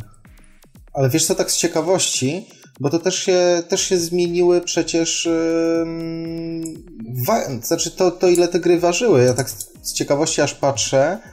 E, Half-Life dwa, oczywiście na pececie, no w wersji tam Xbox, na X-a to nie wiem ile było, e, zajmował sześć i pół giga, a e, jak teraz gry potrafią zajmować po dwadzieścia bez problemu, to siłą rzeczy te dyski musiały być zwiększone. No, Microsoft jakby blogo został blokowany, to... że jest to D V D, no ale wiesz, pojawiły mm-hmm. się gry typu Alienware, które no były, no to chyba był rekord. Yy, oni mieli słabą kompresję tych swoich danych. Yy, trzy płyty D V D, yy, czy na przykład Battlefield z dodatkami mi zajmuje trzydzieści jeden i pół gigabajta, więc yy, no to urosły te gry, jakby nie patrzeć. Natomiast wtedy to chyba zajmowały często nawet po cztery, pięć gigabajtów, chyba nie wykorzystywały całej płyty D V D. Chociaż słuchaj, póki coś nie będzie miało sześć płyt, sześć płyt, to jeszcze nie ma bólu, nie wiem czy pamiętasz, ale to akurat pecetowo, pierwszego Baldura, który z dodatkiem miał sześć tak, płyt. No tak, tak, tak, no, tak, no, tak, tak, no, to... Jeszcze nie ma bólu, no nie jest tak źle. Sobie tak, nie wiem, teraz pięć płyt na przykład Blu-rayowych, tak, pięć płyt na przykład i instalka leci, kurczę. No. no tak, ale na przykład P C, tak jak już zahaczamy, moim zdaniem nie przejdzie na Blu-raye, bo po prostu cyfrowa dystrybucja jak wyprze D V D, to będzie ewolucja, już nie będzie chyba potrzeba Blu-raya. No to jest możliwe. To, to, nie, też, to też jest raczej możliwe. Nie sądzę. Żeby... No, nie wiem, przy, no ja akurat jeżeli, jeżeli, jeżeli chodzi o PlayStation, to jak zakupowałem, no to już kupiłem sobie tam którąś z tych generacji, no tych generacji, tak jak powiedziałem, było, było kilka i, i jak ja sięgałem po PlayStation, no to już nie było mowy o dysku, tak jak na początku startowała gdzieś tam wersja w Ameryce Północnej i w Japonii na przykład dwadzieścia giga, to już, to już nie, to już nie było takich, takich, e, takich zestawów, bo pierwsza generacja tych fatów, tak, to były, to były faty, zaczęło się od fatów, no to mieliśmy dwadzieścia, sześćdziesiąt i osiemdziesiąt, no, gdzieś, tam, gdzieś tam jeszcze czterdziestka się w to wszystko wkręciła, no jak ja kupowałem, to już wyobraźcie sobie jaki był progres, progres, bo to już była czwarta generacja, jakby nie patrzeć, i to była konsola z dyskiem dwieście pięćdziesiąt giga, no więc wyobraźcie sobie mm, i to jest, i to jest jaki to jest krótki okres czasu, bo... Tak, no właśnie, on, konsole, tak, tak samo z Xboxem też było, że się pojawiło tam dwadzieścia, sześćdziesiąt, sto dwadzieścia i potem dwieście pięćdziesiąt. No i właśnie, zobaczcie sobie, dwadzieścia giga startuje, yy, no na jakimś tam, no nie wiem, na dwóch, na dwóch rynkach, ale załóżmy, że tam czterdzieści była w standardzie i ona się pojawiła dwa tysiące siódmy październik, załóżmy, że tam gdzieś ta czterdzieści za, zamajaczyła i nagle... Październik dwa tysiące dziewiąty, czyli dwa lata tak naprawdę minęły i już były dyski dwieście pięćdziesiąt były na, na półkach sklepowych, więc... No właśnie, ale na P S trzy chyba zawsze można było, wyprowadzić mnie z błędu, jeśli źle mówię, ale chyba zawsze można było swój dysk e, wrzucić. Tak, tylko... Czy ja... to F A T był, czy... To, to, czy tak, to nie, bu- to nie było problemu, tylko wiem, że software blokował ilość, znaczy wielkości tych dysków. Nie można było włożyć, nie wiem, dysku sobie jeden tera w dwa tysiące szóstym, no przy lunch time, nie można było sobie wyjąć dwudziestki i włożyć powiedzmy, nie wiem, pięćsetkę. Nie było takiej możliwości. Oni to z, z czasem chyba e, odblokowywali firmwarem, Softem. Więc tak, e, więc to nie było tak, że można było sobie włożyć na dzień dobry, wywalić dwudziestkę w kosz i, i wpakować sobie, nie wiem, z, z laptopa wziąć jakiś dysk satowy i wpakować tam, nie wiem, setkę, dwusetkę, trzysetkę, czy cokolwiek, co się miało. No, więc... na Xboxie to w ogóle poronione, bo Xbox z jednej strony miał fajny system, bo dysk był zewnętrzny tak naprawdę, tam było fajne takie złącze na górze konsoli, więc mhm. trzeba było wcisnąć po prostu, on się odpinał i mogłeś włożyć drugi i nie było problemu. W sprzedaży były dyski, tylko że na przykład taki dysk sześćdziesiąt czy dwadzieścia to on kosztował, wiesz, tam trzysta złotych no na właśnie. Przykład. Więc no koszmarnie wysokie ceny akcesoriów i w ogóle to jeden z, z dużych zarzutów, że wszystkie akcesoria do Xboxa muszą być licencjonowane, one mają tego guide batona, one są specjalnie skrojone pod Xboxa i zwykle Jasne. Działają tylko z P C-tem też przez przejściówkę, natomiast no ciężko sprzęt, który jest kompatybilny na przykład jednocześnie z P S trzy i Xboxem i to niestety, ale mocno zabiło rynek akcesoriów i zawsze to było bardzo, bardzo drogie. No jasne. Wiecie co, ja na przykład pamiętam, jak moi znajomi, którzy byli już w posiadaniu pierwszych fatów, chwalili się, że mają świetną emulację, że mogą grać gry w play, z, play, z PlayStation dwa, w ogóle, że, że, że warto kupić, jeżeli cię ominęła ta generacja i tak dalej. No i, i w momencie, kiedy faktycznie zacząłem się interesować tą konsolą i chciałem stać, jakby zostać posiadaczem, no to okazało się, że kupienie konsoli, bo ta emulacja została zdjęta zaraz po drugiej generacji, kupienie konsoli z, ze wsteczną um, kompatybilnością, z tą emulacją tej konsoli PlayStation dwa, no to to już był biały kruk, to było bardzo, bardzo rzadkie już do kupienia gdzieś tam na rynku. One się z tego rakiem wycofały. On, tak, oni przestali to produkować dość szybko. I, i, i wyco, wycofali się z tego. Była straszna larą wtedy, o tak, to pamiętam. Był, no bo... Była straszna autodrama. Tak samo jak było wycofanie potem się z, z instalowania różnych tam rzeczy homebrew, czyli aplikacji, stawianie Linuxa i tak dalej. To wszystko, to wszystko zostało szybko wycofane. Oni okazało się, że grozi konsoli mm, złamanie i to, było, to był taki, taki typowy backdoor i oni tego nie przekalkulowali chyba, albo nie mieli świadomości o tym, że to jest tak niebezpieczne dla systemu i dlatego, że Dla, dla softu konsoli, że ona w końcu może zostać złamana i pęknie, pęknie ta, ta kurtyna żelazna, która przez wiele lat przecież trwała. No i oni no zaczęli się z tego... bardzo długo się trzymało, bo długo, dopiero nie, dwa tysiące jedenasty jakoś się pojawiły pierwsze... No to wtedy, wtedy kiedy, kiedy walnęła ta cała sieć, od tego się tak, tak naprawdę zaczęło. Została złamana sieć PlayStation Network i to był dokładnie kwiecień dwa tysiące jedenasty, z tego co pamiętam. To przez półtora miecha nie działało w ogóle. No w ogóle to jest y, największy fail Sony tak. i... E... Dawida, to nie było czasami odwrotnie? Nie, nie, nie, nie. Nie było odwrotnie, że najpierw... Bo słuchaj, przecież najpierw była sytuacja z tym gościem, nie pamiętam teraz jak on miał na imię. Z Geohotem, ten, który łamał e, który... iPhone'y i tak, iPady. Tak, tak, tak, tak. I dopiero, dopiero później oni w odwecie za to, że go, że go zamk- A czy wiesz co? zamknęli, A, czy, możliwe, czy łapali. Możliwe, nie. Tak Słuchajcie, to była taka sytuacja, że faktycznie no. Geohot się dobrał do, w jakiś sposób do konsoli. I on, Sony próbowało się, z tego co pamiętam, może mogę, mogę tutaj pokręcić parę rzeczy, no, w, w każdym razie mhm. fakt faktem, że to był jakiś, to była wczesna wiosna, marzec, kwiecień, może jakoś tak, to było bardzo krótko przed tym całym y, trachnięciem i wtedy, wiecie, tam się, tam mhm. się w to jakoś wkręcili jeszcze anonimowi, y, była groźba, że, że Sony chciało u, u, uszkodzić jakoś tego typa, wiecie, no prawnie, no nie mówię, że chcieli mu przyjść i złamać mu ręce tak, i nogi, ale tak. chcieli go jakoś tam uziemić bardzo mocno. Geohota, Geohot powiedział, że się wycofa, że faktycznie oficjalne jego stanowisko było takie, że, on, że jednak, jednak on się wycofuje, że on nie chce mieć z tym nic wspólnego i on nie upubliczni tych rzeczy, które w jakiś sposób spowodowały, spowodowały że da się PlayStation trzy jailbreakować. No i, i za chwilę w to się wmieszali Anonimowi, atak na straszne najazdy na Sony było i za chwilę w kwietniu pada sieć. I, i to jest takie... Mhm. Myślę, że tam jest sporo niewiadomych i, i, i tak naprawdę takiej, takiej prawdy, że prawdy ciężko się będzie gdzieś tam dogrzebać i dokopać do takiej prawdy, jak to faktycznie zadziałało i skąd ten atak, że i to osiąganie się Sony w tej kwestii, żeby nie wytłumaczyć, co się stało, że zostały skradzione dane, że karty kredytowe wyciekło. No masę rzeczy można było już na, na rynku, te dane były handlowane i, i to wszystko, no nie było problemu, żeby... dostać się do tych danych. Ja przynajmniej nie miałem takiego problemu, żeby znaleźć jakieś strzępy bazy i, i, i mieć, mieć wgląd w, to, w te rzeczy, więc tutaj Sony no, strasznie sfejlowało i to był, to był P R owo, oni pod, mocno, mocno dostali po plechach za to. Tak, ale właśnie taka ale, jeszcze motywacja, ale... dlaczego ludzie wybierali P S trzy, to chociażby Piotr Świerk napisał, że e, to też tak jak ty, Tomek, wspominałeś, że kierował się tym, że no. PlayStation trzy był najtańszym na rynku odtwarzaczem Blu-ray.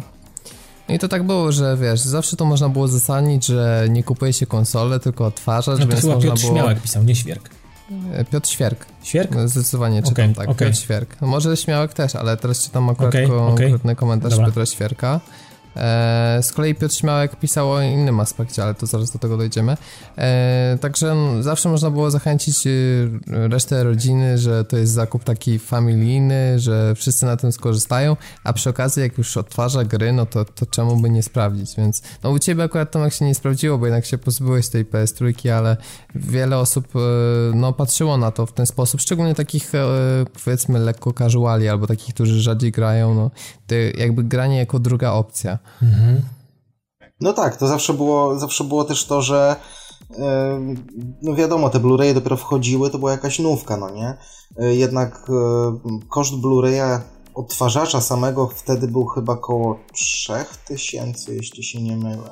Możliwe. Mogę się tak, mylić, no. Ale pamiętam, że to było piekielne. No i chłopaki, chłopaki, wiecie co, play... tak sobie gadamy teraz i ja tak o, te, o tym Geohocie wpadłem, tak już abstrahuję w ogóle od tego, wpadłem na, mhm. na Neogafię w tej chwili do takiego dosyć gorącego wątku, gdzie okazało się, że na PlayStation trzy e, najnowszy kod został zhakowany i są wallhacki i inne cuda się pojawiły w ogóle w tej grze. Czujecie to? Także to już taka, taka abstrakcja w ogóle. To... Ale gdzie? W jakiej grze? W, w, go, w, w kodzie Ghost. A, w Call of Duty, tak? Tak, w nowym kodzie są podobno jakieś aimboty, wallhacki i jakieś perki A, na prestiże. A na Xboxie też były z tym problemem, ludzie takie glicze wnajdowali gdzieś tam w mapę. No. To jest niestety gra, która jest podatna, bo nie wiem, ci ludzie, ja w ogóle nie wiem jak dochodzą do takich rzeczy, szczególnie jak kiedyś no, wam opowiadałem, jak w Fifie trzeba było wejść w ocenę gracza, klikać naprzemiennie triggery dziesięć razy i wtedy gra się zawieszała i można było bezkarnie wyjść z meczu i ktoś to odkrył, nie wiem jakim cudem, nie? Mm-hmm. Więc y, ludzie mają talent do wyszukiwania takich pierdół. No właśnie. A druga rzecz, jaką ludzie też brali w kontekście kupowania P S trzy i tutaj mnóstwo też znajomych i wydaje mi się, że to też jest sukces y, tak dużej bazy konsol w Polsce y, przez Sony, bo mimo, że zawsze w sumie P S trzy była droższa od Xboxa, bo te ceny tak równo spadały, to jednak PlayStation trzy y, miało i w dalszym ciągu ma do końca tej generacji darmowe multi. No tak. I to jest taki game changer, rzeczywiście argument nie do zbicia i jak zawsze była jakaś tam dyskusja, że coś tam, coś tam, no to ale tu jest bezpłatny multiplayer. No dla mnie to był, dla mnie to był kluczowy element. To też był jeden z argumentów dos, dosyć, dosyć istotny i dosyć silny. Taki, który nie dało, którego nie dało się w jakiś sposób, w żaden sposób podważyć. Że właśnie będę miał ten darmowy online i że będę mógł, nie wiem, grać z bratem, ze znajomymi bez żadnego problemu. Kwestia do kupienia słuchawki. I, I po prostu gram, tak? I, i już, no i bez żadnych dodatkowych opłat. Xbox słuchawkę miał, ale niestety Gold no. y, na tyle się zadomowił, że możecie podziękować wszyscy fani konsoli PlayStation, Microsoftowi w cudzysłowie, że no niestety, ale teraz P S cztery też ma plusa i płatne multi. Ale wiecie co, to też wynika troszeczkę, wydaje mi się, że z jakby... tego, że Polska do, przez długi czas, no nie, nie wiem dokładnie jak jest teraz, bo jakichś tam danych nie mam, ale przez bardzo długi czas stała pecetami i ludzie, ludzie przechodzili na konsolę głównie z pecetów. A jednak na pececie za, praktycznie zawsze, no nie liczę jakichś tam, nie wiem, no tak, M M O, ale multi było darmowe. Ale mają... Tak, więc jakby to, to było dla ludzi punktem odniesienia, bo teoretycznie ile tam ten e, gold no kosztuje? Wiesz co, może kiedyś by trochę droższe, ale on się raczej tak w granicach sto dwadzieścia do stu pięćdziesięciu złotych mniej więcej, czyli to tak wychodzi trochę więcej niż dycha za miesiąc, nie? No to to jest, powiedzmy sobie wprost, no to jest praktycznie nic, no nie jest to, nie jest to taka kwota, której by ktoś, kto kupuje konsolę i kupuje jakoś sensownie gry, żeby w nie grać, e, nie mógł zapłacić ten raz na rok, no nie?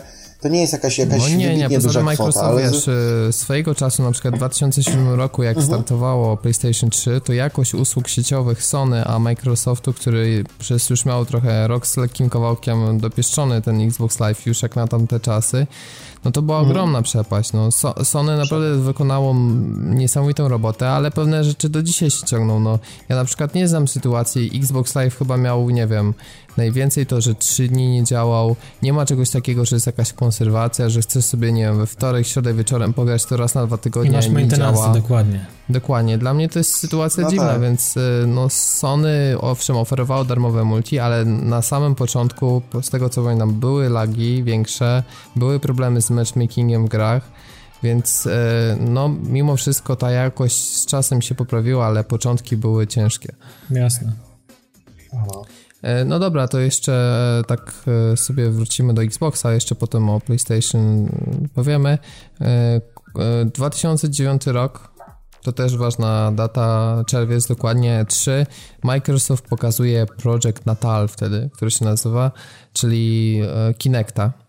To można powiedzieć, że to jest największa ściema branży, bo ta reklamówka do dzisiaj mi staje przed oczami, gdzie tam można zeska- zeskanować swoją deskę skateboardingową i ona, wiesz, idealnie w grze jest odzorowana, możesz tam pit stopy robić całą rodziną, masz grę jakąś F jeden, gra, wiesz, Kinect w ogóle nie ma laga, wszystko działa pięknie.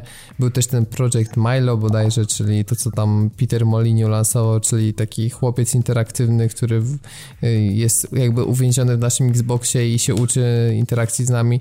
To wszystko była jedna wielka ściema, no i niestety, ale no choć Kinect przedłużył życie Microsoftu i tak czysto komercyjnie jest sukcesem, bo sprzedano ponad dwadzieścia pięć milionów Kinectów. To jak na akcesorium jest sporo, nie? To jest mega dużo, tym bardziej, że to jest drogie akcesorium, które tak. u nas na starcie kosztowało sześćset chyba. Mhm. Także no to wiesz, tak mhm. no może połowa ceny konsoli, można powiedzieć. Dokładnie.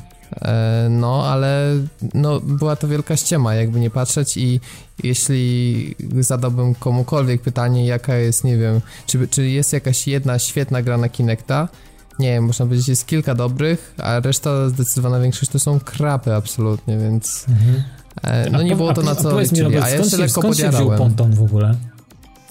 No, ponton się wziął z Wii trochę, to Aha, znaczy okay. to, to był w, wpływ Microsoftu, czy wpływ Nintendo na Microsoft, no i oni chcieli, wiesz, no hardkorowcy już wtedy kupili Xboxa, no i oni chcieli kontynuować dynamikę sprzedaży, więc zastanawiali się, co zrobić, żeby też inne grupy za, zachęcić, no i pomysł był ciekawy, czyli po prostu kontroler, który dla wielu osób, to przyznacie, którzy nie są związani z graniem, jest takim punktem odgraniczającym, że no jest na tyle skomplikowane, że ciężko jest im skoczyć do tego. Tak, ciężko do no przeskoczenia. Ma- mhm.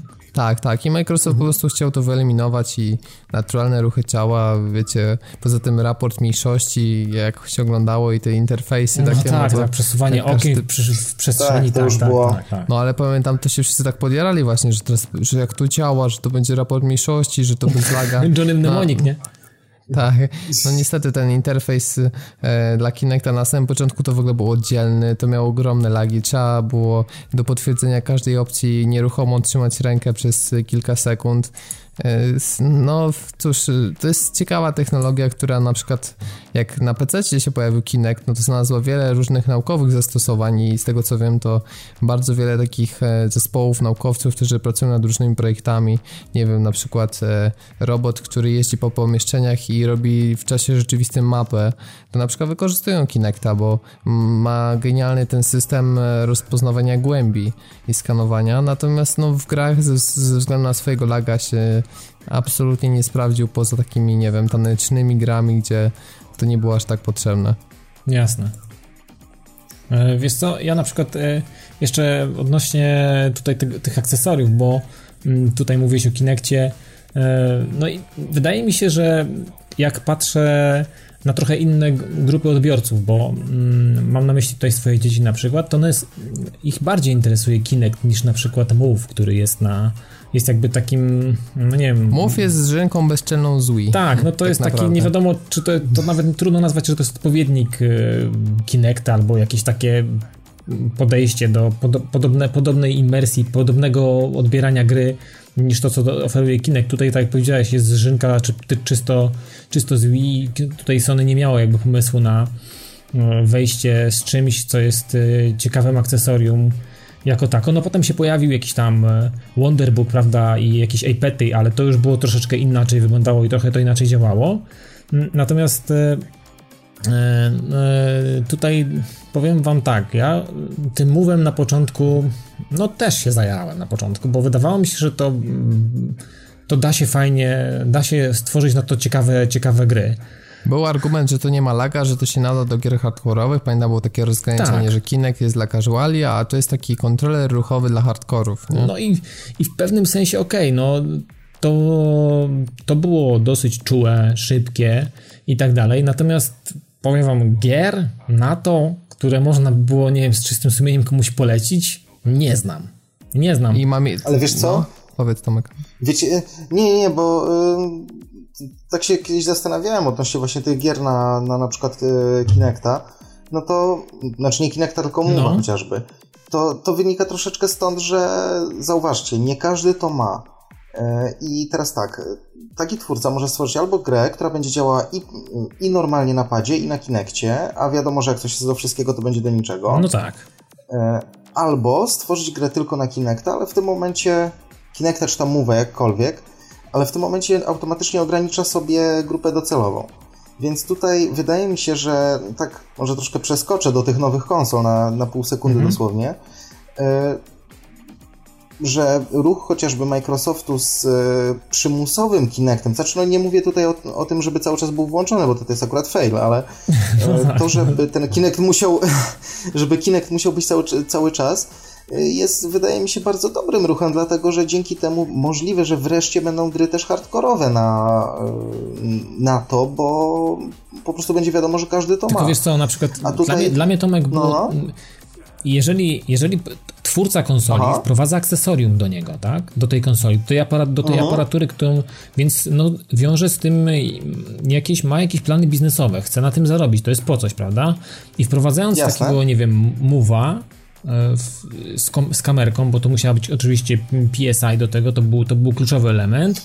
No tak, całe, Więc to, musiała, to, był, to były takie zestawiki, można było to kupować albo osobno dwa move'y, albo move z kamerą, żeby jak ktoś nie miał kamery, bo wiesz, no to było z tym, mhm. z tym różnie. Niektórzy mieli kamery już do czegoś tam wcześniej. Natomiast jeżeli producent wprowadza dla mnie akcesorium, no to za- zakłada, że nie wiem, znaczy albo już ma w produkcji gry na to. Okazało się, że na PlayStation Move przez długi, długi okres czasu nie było niczego, co mogło... Wie, wie, no mówię ci, na, to, do tej, na, tej, na tą chwilę ja nawet nie wiem, gdzie mam swoje move'y. No tak, to jest dobre zbieranie kurza, a to tak. w ogóle było takie ty, zarzucone Sony, że wyciągnęli to z piwnicy, bo była konferencja, e, tą, o której mówiłem w dwa tysiące dziewiątym roku, gdzie Microsoft pokazał e, wtedy ten projekt Natal i owszem, wtedy jeszcze ludzie nie wiedzieli, jak to będzie działać beznadziejnie i naprawdę się wszyscy tym podjarali, że rzeczywiście to jest rewolucja na miarę Wii, bo przecież Wii już wtedy miało naprawdę grube miliony sprzedanych konsol i e, daleko odstawiło zarówno Xboxa trzysta sześćdziesiąt, jak i PlayStation trzy. No i mówili, że to jest ten the next big thing, nie? No Natomiast tak, tak, tak. E, cóż...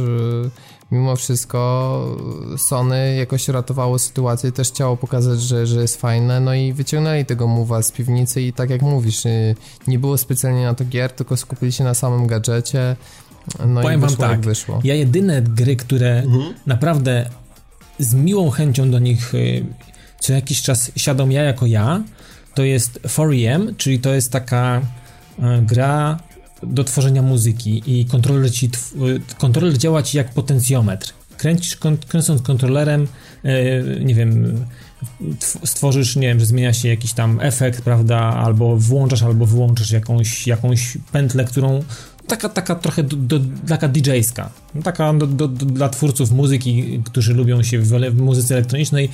Bardzo fajna odskocznia, szczególnie, że można grać na dwa mowy, albo samemu, albo z kimś w parze i to wtedy jest naprawdę świetna zabawa. A kolejna rzecz to jest taka yy, taka gra, nie pamiętam teraz tytułu, ale Flight Control chyba, o takich samolocikach, którymi zarządzasz i musisz je sprowadzać na lotnisko, one wtedy lądują. To było też na mowa, bo to jest, wiem, że tak, gra na iOS, to jest jedna na mowa. Z takich pierwszych tak. popularnych gier, która tak. ten, na iPhone'ie tak... pamiętam. No i, i, i to jest tak świetna się gra, skojarzyło, to jest naprawdę fajna gra i to jest move'em na, w dwie osoby, no to jest coś wspaniałego, naprawdę to jest przyjemna rozgrywka.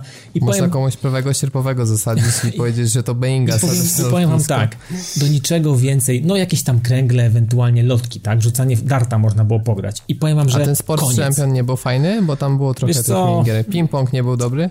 Ping-pong był, był dobry, ale był nudny, szybko się nudził i był taki bardzo mocno arkadowy, nie był taki mocno na symulację nastawiony, natomiast wykorzystanie tego na przykład w golfie, w Tigerze, no też po jakimś czasie powodowało, że no męczyłeś się grając, bo to jednak pozycja, tu machnięcia, swingi, pierdy, no to takie było, to było dobre na piętnaście dwadzieścia minut. No w baseballu tam wykorzystali coś, prawda, po jakimś czasie.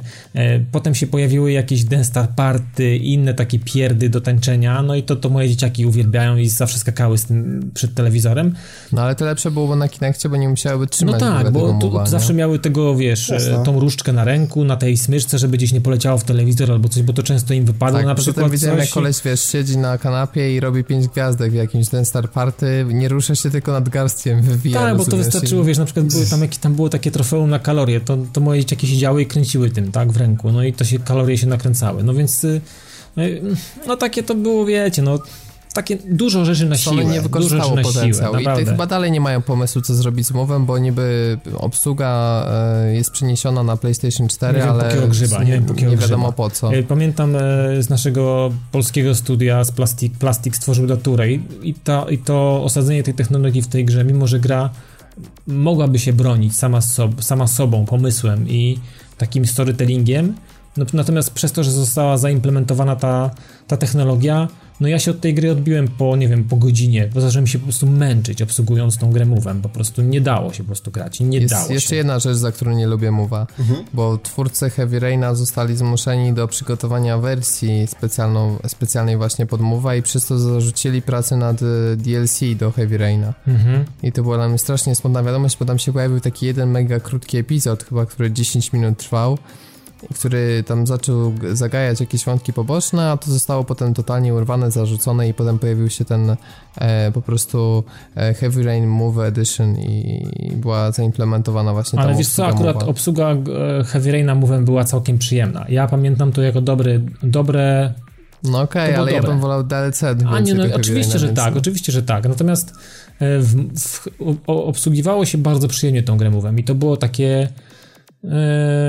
no ciekawe doznanie, nie powiem, nie powiem, absolutnie tak. tak ale słuchajcie, po, poprawcie no. mnie, jeśli się mylę, ale y, czy Sony samo w sobie sfinansowało chociażby jedną grę taką, mówię, mówię tutaj o takich, powiedzmy, topowych grach, nie, nie jakieś, jakieś tam y, duperelki, y, która by w pełni obsługiwała, mu, znaczy nie tylko obsługiwała, ale byłaby zrobiona typowo na Move'a? Znaczy chyba Killzone był sfinansowany w tym sensie, że Sony tam no to no, jest twórców, no, żeby sharpshooter żeby sharpshooter był. był, tak, ale... Nie, ale nie, nie, ja mówię teraz o takiej grze, która po prostu jest na mowa i musisz mieć mowa, żeby, żeby w to grać. No to Sport tak? Champion, nie? To tylko Sport Champion, to tylko to.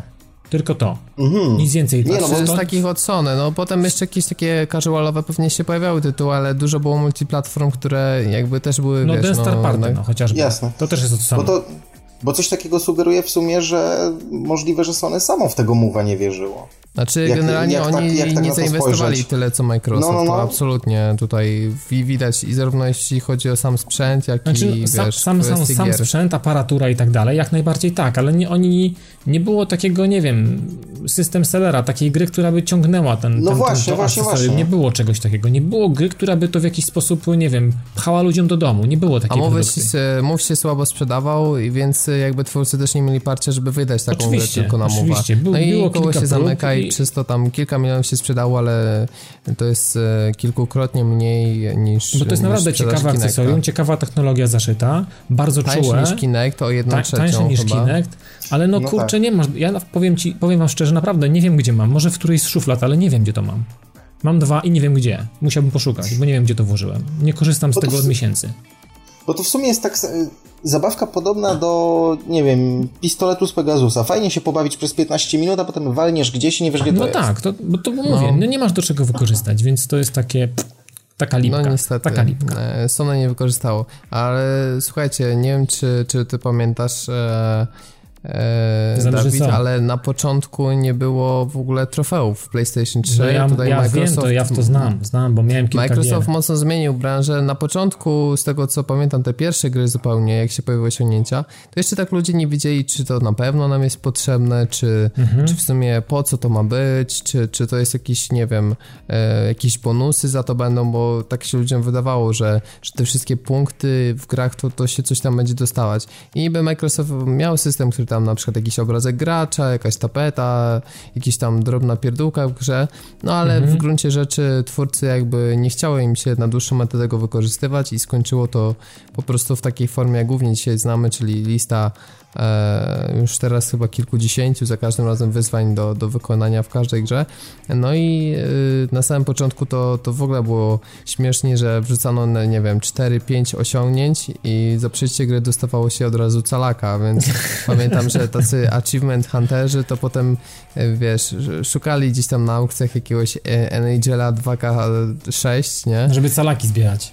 Żeby calaki, tak, bo tam, wiesz, a już hitem była gra Avatar, ale nie ta na podstawie filmu, tylko jeszcze wcześniej, gdzie w samouczku był jakiś sposób, żeby w dwie minuty zrobić calaka, nie? Oh, wiesz, jedna płyta, znaczy ja akurat nie miałem tej gry, natomiast z tego co słyszałem, to wiesz, płyta potrafiła jedna obskoczyć pięćdziesiąt ludzi, nie? Także żeby to, tylko, to żeby wesoło. Tylko dosalakować, tak? I na zasadzie, znaczy powiem wam tak, że z tym, z tym, było, z tym było w ten sposób, że z tego co pamiętam i z tego co wyczytałem gdzieś tam i co mi zasiadło gdzieś tam w pamięci, to na PlayStation trzy było tak, że gry od któregoś dwa tysiące dziewiątego roku już musiały posiadać to, natomiast w momencie kiedy w dwa tysiące dziewiątym roku, chyba w kwietniu czy w marcu, pojawił się ten system trofeów na PlayStation, było tak, że te gry, które były świeże albo na chwilę przed wydane, dostawały zawsze patcha i, ten, i te trofea się wtedy pojawiały, ale pamiętam tak, kilka takich gier, tak, chyba, mam na przykład M G S któryś, co miałem, któreś Guitar Hero, nie miały trofeów w ogóle i do dzisiaj nie dostały patcha. Assassin jeden też nie ma. Tak, było masę takich y, trofeów, y, takich gier, gdzie to trofea się nie pojawiły, ale wiecie co, taka, taka dziwna sytuacja, że y, masę znajomych Było, miało tak, że jak już poznały, poznali, poznali ten system trofeów i potem pojawiała się gra bez trofeów, a nie gram, bo tam nie ma trofeów. No właśnie, to takie, że było podejrzane. Ludzie tak, mia- ludzie tak pojawiło... mieli, kilka osób takich znałem. W lipcu dwa tysiące ósmego roku przeczytałem, że się pojawiły ten system o, no to, trofeów, no a od stycznia dwa tysiące dziewiątego wszystkie gry już musiały już musowo, o właśnie, no to może pomyliłem tak. się o dwa, trzy miesiące. W każdym razie mhm. y, gry musiały mieć, nie mówię, niektóre dostały patcha i wtedy ten, te trofea się pojawiały i wtedy ludzie przechodzili jeszcze raz, żeby calakować, ewentualnie coś tam a zbierać. Było tak, że nawet jak y, przeszedłeś to, te, na przykład za przejście gry ci dawało już te osiągnięcia, czy w ogóle startowałeś z, z zero tych, Wie, tych punktów? Wiesz co, nie wiem, jaka, czy taka sytuacja miała miejsce, czy nie wiem, na zasadzie wiesz, znaczy zaczytujesz save'a po patchu i nagle on patrzy, co jest w save'ie i robi ci z tego platynę na przykład, bo akurat ja tak mogę. Ja już teraz nie pamiętam. Ja już nie pamiętam, ale ja nie pamiętam takiej sytuacji i nie pamiętam, żeby ktoś mi o takiej sytuacji mówił, że nie wiem, załadował grę po patchu i na podstawie save'a zrobiły mu się trofea jakieś. Nie, nie, nie wiem, to nie znam takiego. Ja znam na przykład takie sytuacje, że jeżeli gra już miała faktycznie te trofea, zostały nazbierane już w systemie, save został nabierany, na, nazbierany trofea w systemie już, gdzie gra już posiadała ten system, no to wtedy jak się skopiowało gdzieś save'a, odpaliło się tego save'a, no to wtedy wszystkie trofea wpadały, więc ludzie czasami save'ami sobie nabijali calaki tak, od kogoś. Tak, na, na Xboxie to też była taka ma, była, była, masa była ludzi. Była przez jakiś czas taka choroba, że ludzie po prostu od, brali od kogoś save'a na penie, wrzucali go u siebie i calak nagle w pięć minut. Tuf, tak, i jeszcze jedna rzecz, to piractwo na Xboxie, które tak trawiło przez całą generację, też miało swoje korzenie w tym systemie achievementów, dlatego że ludzie po prostu, którzy no masowo piracili, byli w stanie wbijać więcej tych punktów i też to się zrobił taki chory układ, gdzie po prostu, wiesz, zaciągali wszystko, co leci, żeby, jak, i szczególnie, wiesz, te jakieś łatwe gry, które u nas, nie wiem, były ciężko dostępne albo jakieś, tak, wiesz, wydane w, w niskim nakładzie, no to piracili i szybko dopisywali do tej swojej listy łatwych calaków. Ja wiecie co, no. Jeszcze tak na koniec, zanim przejdziemy sobie tam dalej, bo już się zbliżamy jakby tutaj ku końcowi, to chciałbym też powiedzieć o tym, jak wygląda system w ogóle PlayStation trzy, bo o tym chyba nie mówiliśmy, o X M B. No właśnie, on mi się za dużo nie zmienił od startu. Nie, właśnie to jest to, to jest to, że oni dosyć są tak konserwatywni w, w tym i, i te zmiany. Znaczy, ja jako użytkownik rejestruję system od grudnia dwa tysiące dziewiątego, czyli od wersji trzy chyba piętnaście albo trzydzieści, jakoś tak, nie pamiętam dokładnie, ale jakoś tak. W każdym razie e, pamiętam, że przy, jak przyniosłem konsolę ze sklepu, to zrobił mi się update do trzy piętnaście i to był mm, to był, wiecie, to był, to był pierwszy zaraz chyba firmware czy drugi, jak już był spolonizowany. W trzy dziesięć pojawiła się polska wersja językowa dla systemu X M B. Natomiast jak tak sobie kiedyś przeglądałem changeloga, bo ten changelog jest dostępny gdzieś tam na Wikipedii czy gdzieś na innych portalach, jak to startowało i jakie zmiany zostały wprowadzane i jak często się czasami pojawiło te, te, ten, ten system, to patchowanie tego, tego firmware'u, no to powiem wam, że Sony przez długi okres czasu na starcie wprowadzało masę takich pierdółek, takich mało istotnych rzeczy, albo takich, które, nie wiem, były potrzebne jakiejś dziwnej grupie. Eee, I ja zawsze, zawsze się zastanawiałem, że skąd oni mają, nie wiem, feedback, albo skąd zbiera, zbiera Sony feedback, żeby implementować jakieś dziwne rzeczy, które, nie wiem, które nagle, no nikt nie chce, wszyscy się przeciwko temu buntują, a one są wprowadzane, więc takich, takich zmian było kilka i, nie wiem, przeniesienie czegoś, albo nagle pojawienie się w którejś wersji na siłę SingStara i odpalasz konsolę, tak, i ci SingStar pruje gębę po prostu do ciebie. A, albo to ostrzeżenie o epilepsji fotogennej, tak, no, przy no, każdym tak, uruchomieniu jakby, konsoli. Jakby nie można było, nie wiem, wpakować tego w regulamin i kwestia akceptacji regulaminu, dziękuję, mamy to gdzieś tam w jakiś tam w kredytach, gdzieś tam jest zaszyte, przyklepana jakaś, jakaś, jakaś licencja na coś, jakiś regulamin i okej, okay, znika to, prawda? No, no jest kilka takich rzeczy, które mi się nie Nie, nie podobały i miałem zawsze problem z tym, z tym ich dziwnym takim systemem patchowania i, i wprowadzaniem tych y, najlepsze takie enigmatyczne opisy, wprowadzają, wprowadzają ci jakąś łatkę cztery x coś tam xxx i y, w changelogu jest zapisane system stability has been improved, prawda, więc y, nie wiesz, po co to robisz, a, a, a wiecie, robienie, pa, robienie update'u na konsoli PlayStation to zawsze robiło się z duszą na ramieniu, bo wielokrotnie po update'cie albo konsola padała, albo trzeba było ją flashować na nowo z jakichś dziwnych trybów.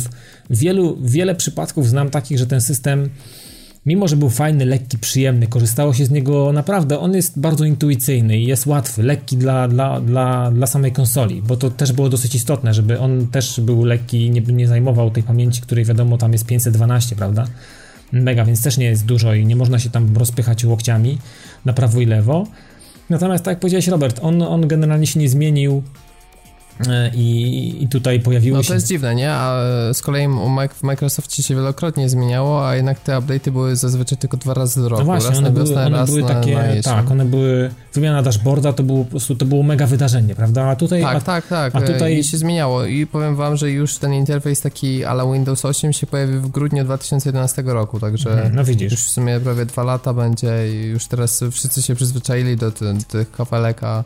Wtedy to, wtedy to była nowość. Mi, mi zaczęło się nie podobać przy PlayStation, jak pojawiły się update'y samego Store'a, który w tej chwili jest, nie ma możliwości, żeby z niego korzystać, bo... No w ogóle od samego początku właśnie, to jest, jeśli już tak jesteśmy przy jakichś failach Sony, to no dla mnie jako użytkownika Xboxa trzysta sześćdziesiąt, gdzie sklep jest po prostu częścią interfejsu, to jest, to jest dodatkowa no. zakładka, mhm. która w ogóle cały dashboard, on oczywiście zwalnia po połączeniu z internetem, tak jak odepniemy po prostu kabel, to on dostaje takiego speeda, że no działa rewelacyjnie szybko. Tak. No niestety przez to, że te te wszystkie trzy czwarte kafelek to jest jakaś reklama, nie wiem, czasami nawet jakaś ruchoma, mhm. kwestie są pobierane z natu informacji o grach i tak dalej, i tak dalej, no to on no nie działa tak, trochę zwalnia, ale mimo wszystko jak się już wjedzie w ten sklep z grami, no to to działa dokładnie tak samo jak cała reszta interfejsu i w ciągu kilku sekund można sobie coś kupić. To jest zachęcające dla gracza, żeby rzeczywiście tam wejść i sobie coś kupić. Tak, no i powiem... Jedyne co jest wkurzające, to może to menu potwierdzenia płatności, ono tak trochę jest zmulone no tak, i tak. ten cały opis tego, co kupujesz i tak dalej, to trochę tak średnio wygląda.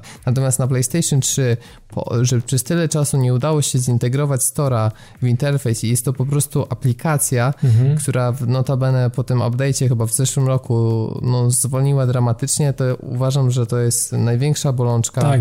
i dobrze, że się pojawił ten interfejs webowy, bo byłoby bardzo ciężko. Dokładnie. Ja jak, jak sobie przypomnę, jak, tak ten, jak ten PlayStation Store śmigał pod koniec roku dwa tysiące dziesiątego, gdzie kupowałem pierwsze, na początku dwa tysiące dziesiątego, gdzie zacząłem kupować pierwsze rzeczy w cyfrowej dystrybucji, no to, no to z utęsknieniem patrzę w ten czas i, i brakuje mi tego, żeby ten sklepik był naprawdę tak szybki, tak funkcjonalny i taki naprawdę raz, dwa, trzy, tam się wchodziło, pyk, klik, hasło i już szło i się ciągnęło i koniec, tak?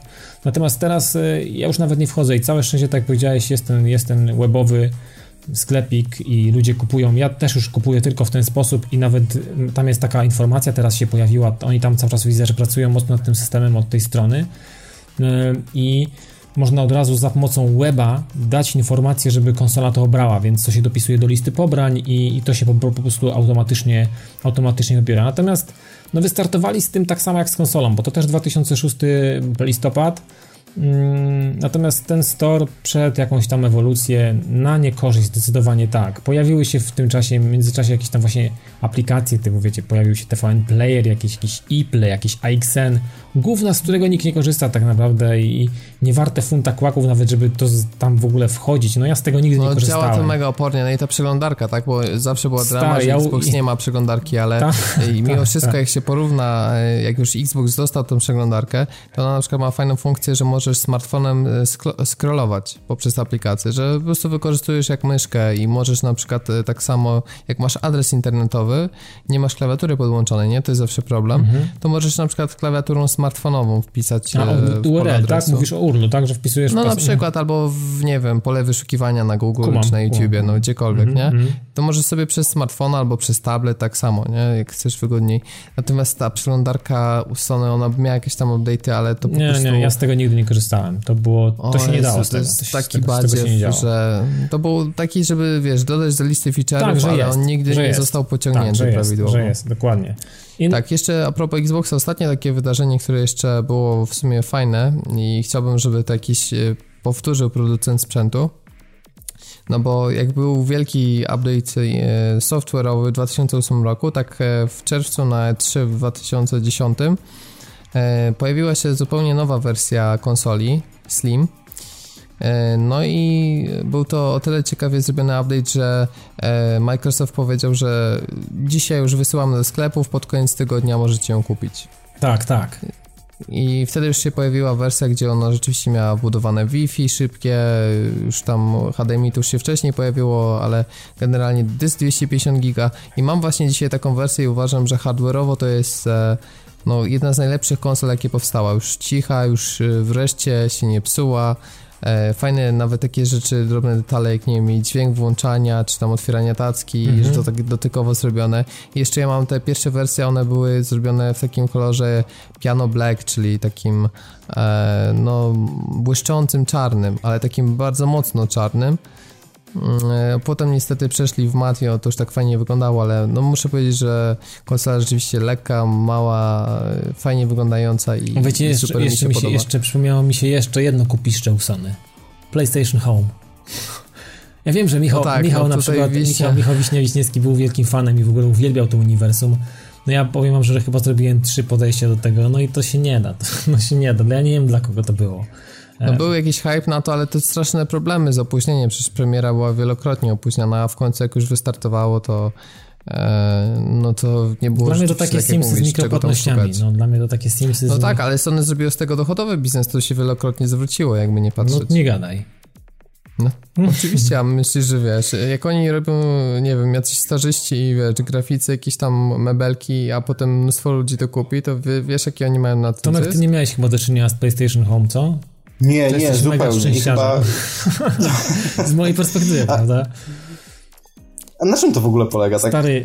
To jest, mówię, tak jak to powiedziałem. Jest po prostu przestrzeń wirtualna, gdzie jesteś swoim awatarem i chodzisz, to to jest takie jakby też narzędzie marketingowe, że tam na przykład, wiesz, jakieś prawdziwe marki umieszczają swoje przestrzenie. Reklamy, i tam możesz tak. jakieś coś wygrać na przykład, albo masz jakieś minigierki. Generalnie chodzisz takim awatarem i nie wiem. Masz swój domek, możesz to umeblować, no. nie wiem, możesz coś dokupić, jakieś ciuchy, albo dostać na przykład jakiś kodzik na coś tam i na przykład Michał mi zazdrościł strasznie takiej okay. złotej konsoli, co miałem PlayStation, czy takiej, takiej figurki. Ja nie mogę mu tego oddać, ja to kiedyś użyłem, nawet nie wiem, czy to kiedykolwiek gdzieś postawiłem, ale to był jakiś ekskluzywny temat, jakaś figurka, taka złota konsola, no, do P S Home właśnie i, i on mi tego strasznie zazdrościł, ja nie widziałem w tym niczego fantastycznego, ale no ja, ja nie wiem, no i ja się od tego Aha. odbiłem chyba z trzy razy, to nie było coś, gdzie chciałbym spędzić czas. Mm. A powiedz mi, bo czy... jeszcze była swego czasu taka funkcja na PlayStation trzy, te rolowanie białek, y, że można było się dołączyć do tego projektu badawczego na temat A, y, to jest... zmian białkowych, Aha. Folding a Home, to się nazywało. Coś takiego, coś oni takiego. To w końcu skasowali po jakimś czasie. Tak, ale chodziło o to, żeby udostępnić moc y, Tak, to na zasadzie, ser. Pamiętam kiedyś było coś takiego Siri, nie Siri, co ja gadam, nie Siri, tylko SETI, SETI był Home, było coś takiego, czy SETI Home, obliczanie szukanie jakichś obcych, nie wiem, obcych cywilizacji w kosmosie i udostępniało się jakąś część mocy obliczeniowej procesora swojego komputera i wysyłało, obliczało się pewne rzeczy. Potem tam było, że szukanie lekarstwa na raka, no jakieś tam różne projekty, które, które w jakiś to... I to się nazywało, a na konsoli to się nazywało Live with PlayStation, to się tak nazywało. I, mhm. i to zostało wypuszczone no, dosyć szybko, po jakimś chyba roku, bo to w dwa tysiące ósmym roku to się pojawiło. No i to też było na zasadzie udostępniania jakiejś tam, znaczy no nie jakieś, bo jeżeli to się włączyło, to nie można było grać, to nie było tam gdzieś w tle działająca aplikacja, tak jak to było w SETI na komputerze, prawda, że odpalało się SETI, robiło się na, na Task Managera, to się tam zrzucało i przy zegarku tam sobie leciały obliczenia i coś tam się działo i tam wysył- i miało, miało się statystyki, ile tych danych było wysłane i tak dalej, tak dalej, natomiast tutaj zostało...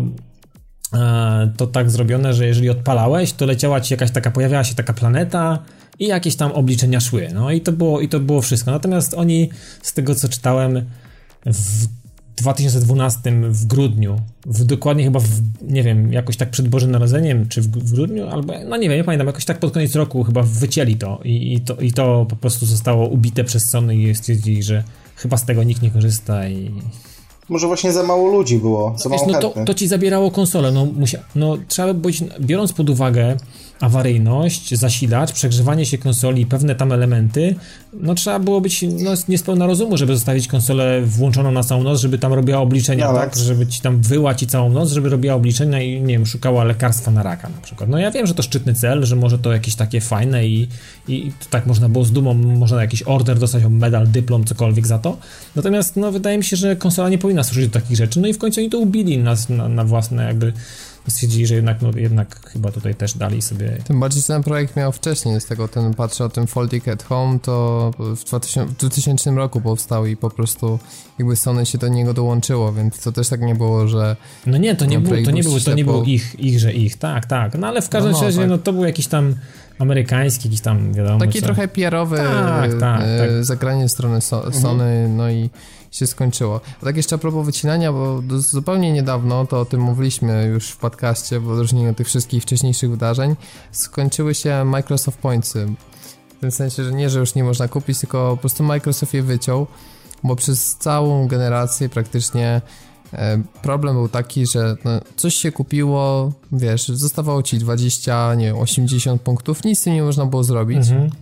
No i taka waluta niewymienna, nie na było. Nic. To... Tak, waluta nie wymieniana na nic, ale z drugiej strony te Microsoft Pointsy były na tyle tanie, że poprzez kupowanie gdzieś tam na aukcjach można było sobie za dużo mniejsze pieniądze kupić dodatki do gier, które na przykład na PlayStation Store no, w przeliczeniu na złotówki kosztowały, nie wiem, na przykład sześćdziesiąt siedemdziesiąt, a my jakby za równowartość tych Microsoft Points mogliśmy za trzydzieści czterdzieści złotych kupić, więc mhm. to był ten plus. No ale Microsoft wyciął, teraz są ceny w złotówkach.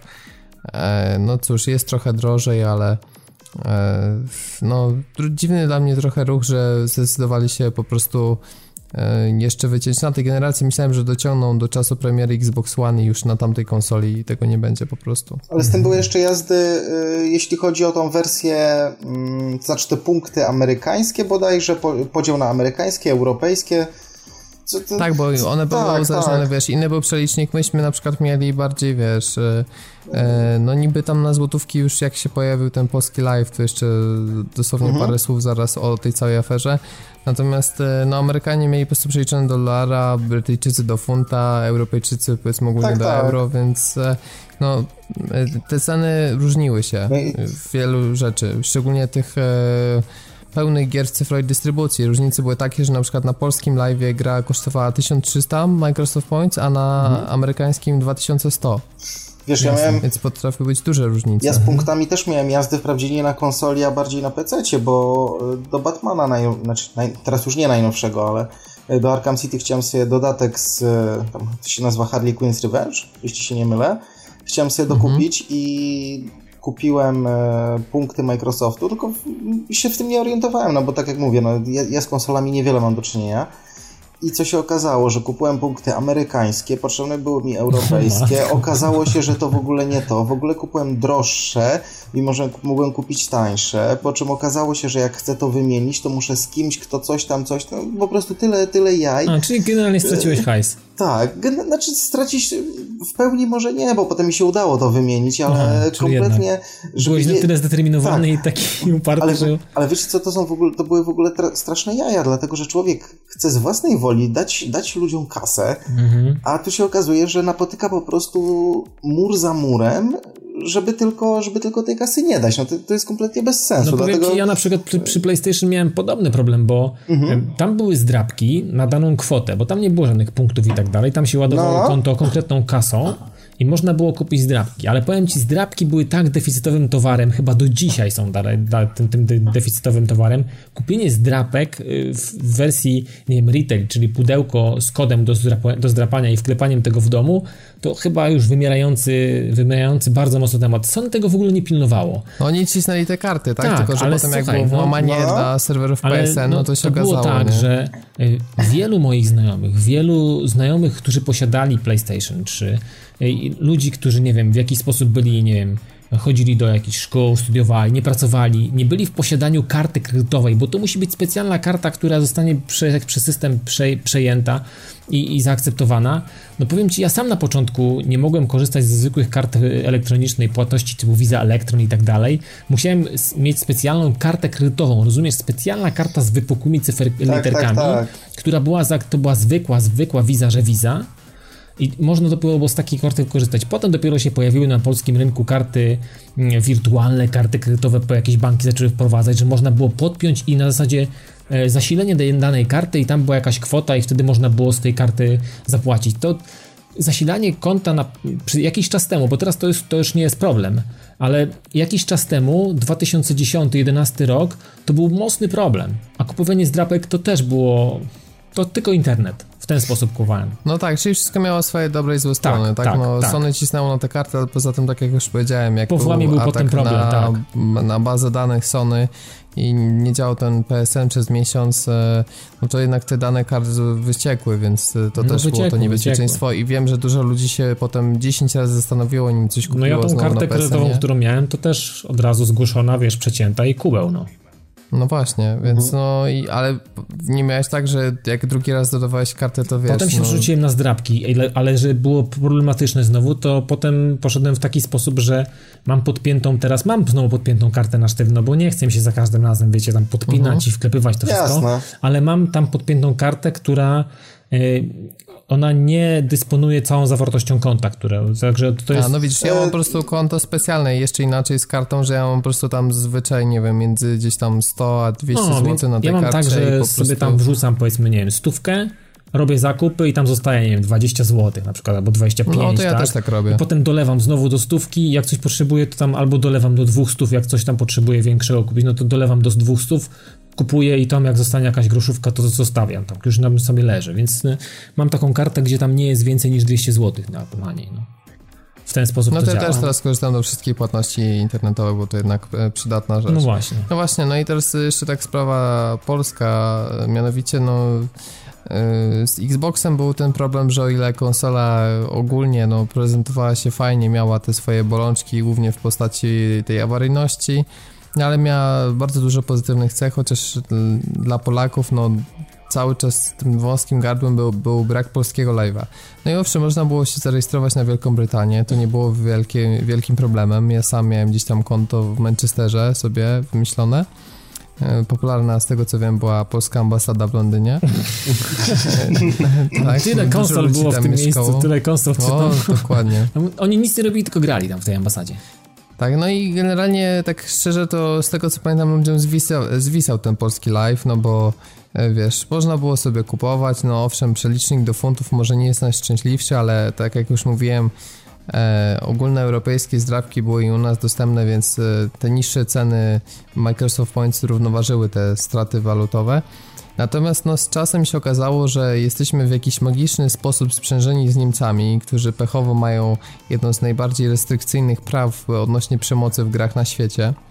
I okazywało się, że na przykład do takich gier jak Gears of War, czy na przykład Call of Duty Black Ops, dodatki czy ewentualnie jakiekolwiek D L C były po prostu niedostępne. I po opcji kupowania pojawiło się, że ten element jest niedostępny z bieżącej lokalizacji. To się śniło Wiesz, wielu osobom. Niemcy to dziwny naród. Oni krew nie, ale jagód to naprodukowali w latach osiemdziesiątych, dziewięćdziesiątych tyle, że Heidi i jagód to leciało w każdej wypożyczalni kaset wideo, były niemieckie filmy. No niemieckie. Tak, ale widzisz o co chodzi. No generalnie rzucasz pieniędzmi w monitor, tak? tak? A Microsoft ci mówi, nie, my nie chcemy, bo te pieniądze się blokada. I to jeszcze było tak trudne do wytłumaczenia. Masz konto na Wielką Brytanię, ale jest ci blokowane coś, co nie jest dostępne w Niemczech. I to strasznie, no ciśnienie było bardzo mocne. To jakieś takie dziwne po- połączenie, taka dziwna koneksja. Tak, było to i to było wiesz, jeszcze tak yy, enigmatycznie tłumaczone, że coś tam. No i była też sprawa, jak się pojawiły pełne gry do ściągnięcia w cyfrowej dystrybucji, to, to w ogóle ta usługa była niedostępna. Jakby też z defaultu, że ten element jest niedostępny z bieżącej lokalizacji i przez to, że nie było polskiego live'a, to w ogóle nie mogliśmy pobierać gier z cyfrowej dystrybucji na, na Xbox Live. Mhm. No i narastało takie wkurzenie i w końcu pojawiła się akcja nie przerabiam, nie kradnę.pl. To było w styczniu dwa tysiące dziesiątego roku. Mhm. Microsoft stwierdził, że nie ma polskiego live'a, dlatego że jest duże piractwo i wyskoczył z taką akcją, która miała zachęcać ludzi, żeby nie piracili. No tylko, że było wkurzenie takie, że no chwileczkę, my tutaj jesteśmy graczami, którzy grają legalnie, płacą pełną cenę za live'a, a nie mają dostępu do coraz większej części funkcjonalności, tak, i gier. Mhm, mhm. Generalnie chcą coś kupić, a Microsoft im tego nie umożliwia. No i powstała ta kontrakcja, e, która tam e, też miała e, slogan, że nie sprzedaję wybrakowanego produktu, nie kradnę. No i pojawiła się właśnie ta cała akcja We Want Live i pamiętam, że to naprawdę było duże poruszenie społeczności, bo mimo wszystko jakaś tam no, spora społeczność urosła przez te e, wtedy powiedzmy cztery lata od premiery w Polsce. No i no cóż, było mega zatrzęsienie, ludzie pisali po forach, ludzie deklarowali, że mają już w dupie Microsoft i przechodzą na PlayStation trzy, które już wtedy miało złotówki w PlayStation Store, że polski język i jakoś tam lepiej wspierało ten nasz rynek. No i Microsoft powiedział, to my wam w ciągu trzydziestu dni odpiszemy od Sokaman. No i dostaliśmy po trzydziestu dniach, rozumiesz, P R-ową papkę, gdzie w sumie nie wiadomo było co chodzi, z takim lekkim bąknięciem, że coś tam może będzie na E trzy. Aha. No i owszem, na E trzy się okazało, że zostało ten w końcu polski live zapowiedziany, natomiast to jakby był efekt rozwinięcia na tam trzydziestu innych krajów i... Aha, to, czyli wiesz, po prostu zapaliśmy ten... się do tej paczki, ta, która i tak była robiona już. Tak, tak, więc dalej był hejt na polski oddział e, e, Microsoftu, tym bardziej, że jak już ten live w listopadzie dwa tysiące dziesiątego roku się pojawił, no to niby wszystko można było ściągać, tylko tych rzeczy było tak mało i nie wiem, połowy co najmniej kontentu w ogóle, w ogóle się nie znajdował w tym, w tym polskim Xbox Live, więc... No, radość była trochę przedwczesna i chyba dopiero po, tak ja wiem, roku gdzieś udało się mniej więcej zrównać, że dziewięćdziesiąt procent tego, co się pojawia w Wielkiej Brytanii, to jest też u nas. Aha. No to, to słabe, no. Znaczy ja pamiętam tak, że jeżeli chodzi o te, o te zawartości i o ten content, który był faktycznie w, w dystrybucji cyfrowej, to na PlayStation akurat tutaj to dobrze zawsze śmigało, nie pamiętałem takich jakichś strasznych akcji. No wiadomo, czasami nie było dostępu do, jakiś, do, jakiejś, do jakiegoś dema, czegoś, no ale wiadomo, jak ja na przykład szukałem, lubowałem się w baseballu i chciałem pograć sobie w jakieś demo baseballowe, no to wiadomo, że na Europę, no to baseball w Europie to w ogóle nisza, więc no trzeba było mieć tam konto jakieś amerykańskie, ewentualnie U K owe, to się potem chyba wyrównało w miarę, został ten, ten ten content, taki podział tej zawartości z tej dystrybucji cyfrowej zawsze był dość mocno odczuwalny w sklepie japońskim, europejskim i amerykańskim. I tutaj zawsze, i tutaj można było poszukać sobie różnego rodzaju dema. Natomiast były, było tak, że kupowanie potem już PlayStation Plus, gdy się pojawiło i zasilanie to zdrabki w dolarach i tak dalej, no cudowanie, no to było dość problematyczne. Kupowa- D L C ki nie działały na przykład z amerykańskich albo z jakichś innych gier,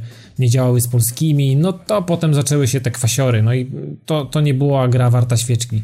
Nawet teraz jest tak, że jeżeli gry w PlayStation Plusie są dawane w, ra- w ramach abonamentu, ja tu przytoczę przykład X COMa Enemy Unknown, który był nam dany, no to D L C, które kupiło się do tej na, na polskim storze, nie działało z tą wersją, więc to też jest takie z dupy, no.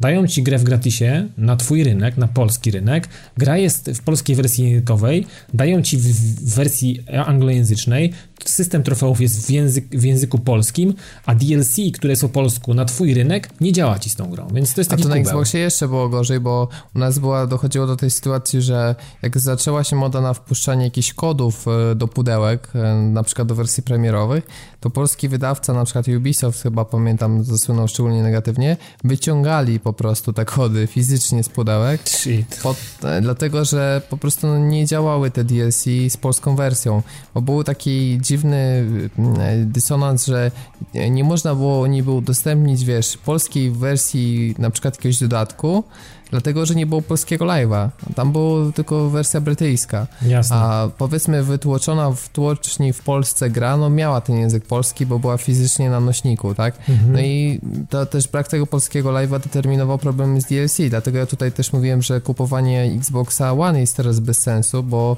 e, szykuje się, że jest powtórka, powtórka programu. Dlatego, dlatego chyba Battlefield, e, jeszcze Need for Speed, no jakieś tam gry na Xboxa mają być pozbawione w ogóle polskiej wersji, Żeby, żeby nie dochodziło do problemu właśnie z, z tymi D L C kami. Jasne. No właśnie, jeszcze tak a propos, co dla polskiego rynku zostało zrobione, to e, lokalizacja dwa zero, to ciekawy projekt e, tego, że wszystkie najgłośniejsze tytuły wydawane przez Sony mają być też w języku polskim. Zgadza się. I z tego, co tu dotarłem, to k- kiedyś oni powiedzieli, Sony zrobiło taką konferencję, gdzie powiedziało, że według ich badań e, wśród grupy docelowych klientów, czyli szesnaście do trzydziestu pięciu lat, dwadzieścia pięć osób, dwadzieścia pięć procent osób tylko e, deklaruje dobrą znajomość języka angielskiego. No w związku z czym automatycznie to mocno hamuje sprzedaż, więc zdecydowali się na dubbingi. No i to była super sprawa, bo w większości przypadków e, dawało radę.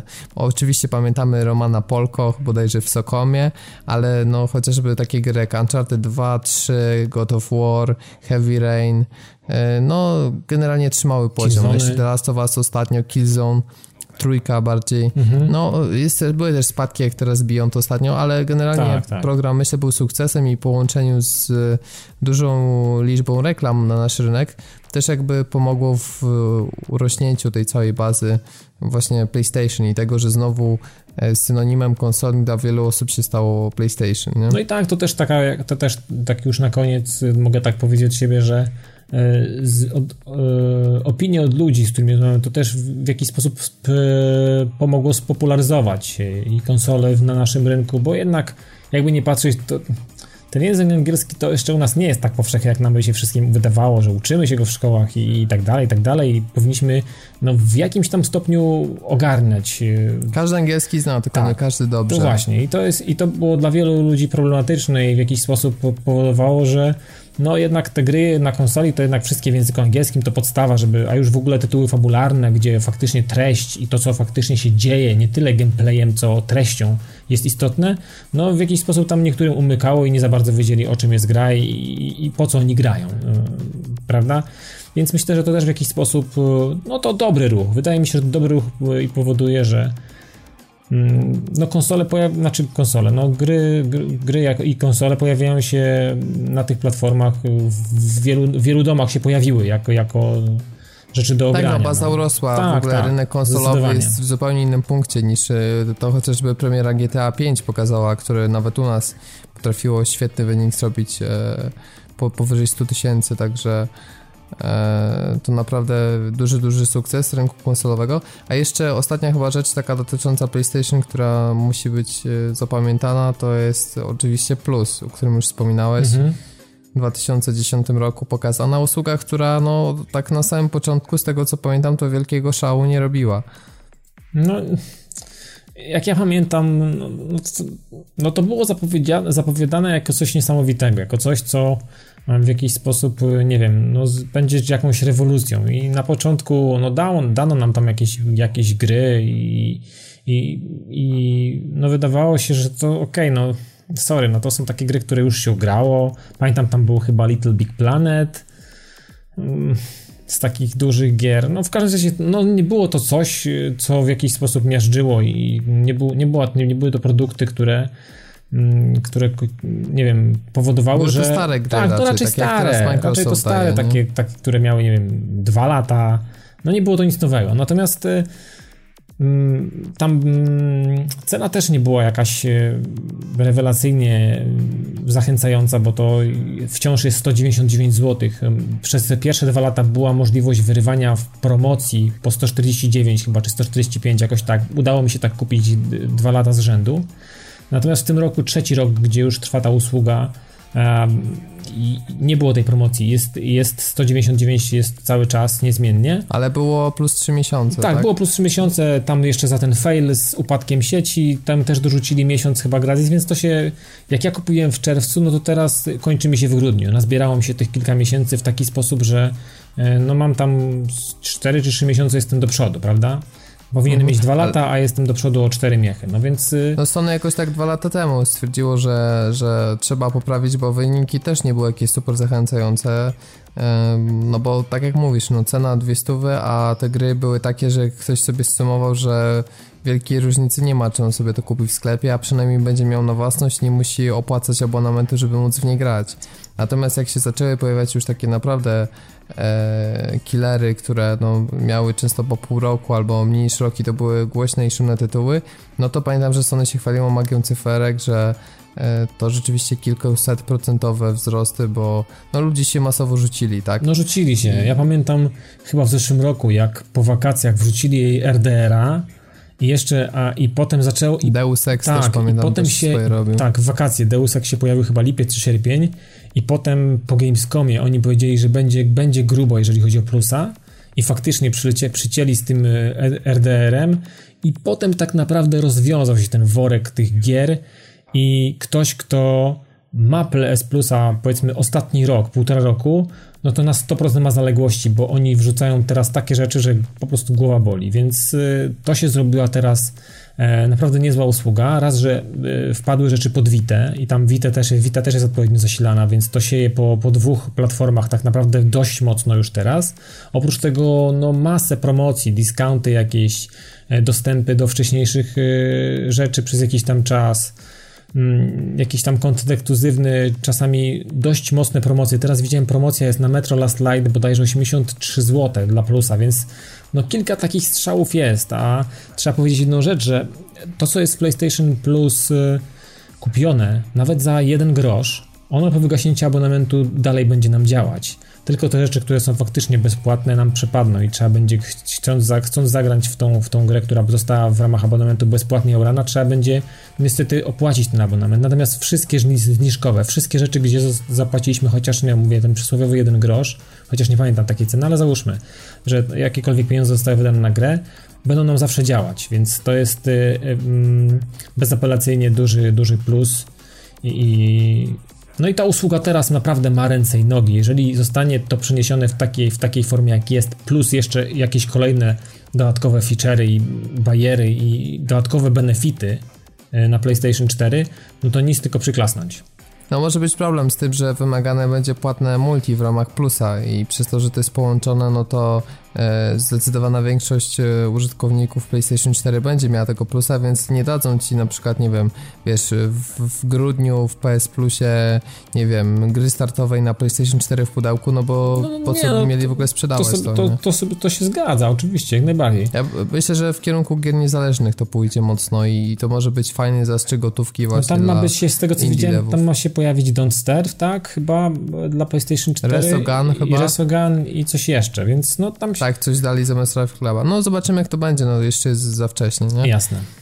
No to tak jakby podsumowując, no trzeba powiedzieć, że mm, obie konsole są świetne, no to, że sprzedało się w sumie można powiedzieć osiemdziesiąt milionów, no już tam nie wiem, czy PlayStation ma siedemdziesiąt dziewięć, no mniejsza z tym. Ale różnica jest niewielka, to są...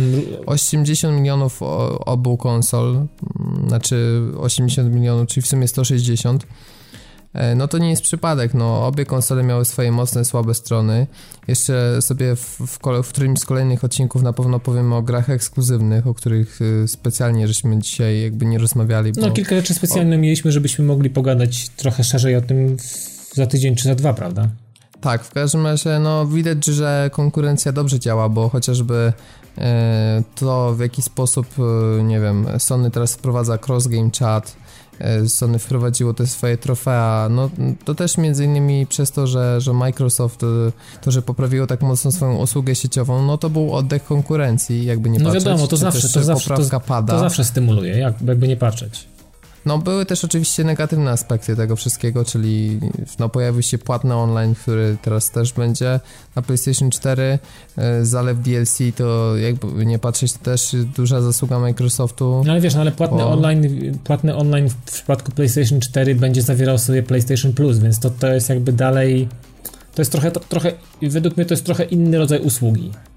Płatny Golf, no niby tak, płatny bo masz, Gold, masz a płatny gry. P S Plus, który zawiera w sobie już online, bo to będzie tak, że chcesz grać w sieci, to musisz zapłacić, ale wtedy już też masz plusa w gratisie jakby, no tutaj jak, zależy no jak tak, ale spojrzysz, jakby, nie? Wiesz, kwestia też jakie gry będą, to trzeba już spojrzeć z perspektywy oczywiście, na przykład, nie, po pół oczywiście. roku, czy roku, czy... Kupowanie na jak... PlayStation cztery yy, plusa mija się z celem na starcie, natomiast nie, nie kupisz, to nie pograsz online, więc tu jest, wiesz, no to jest przemyślane.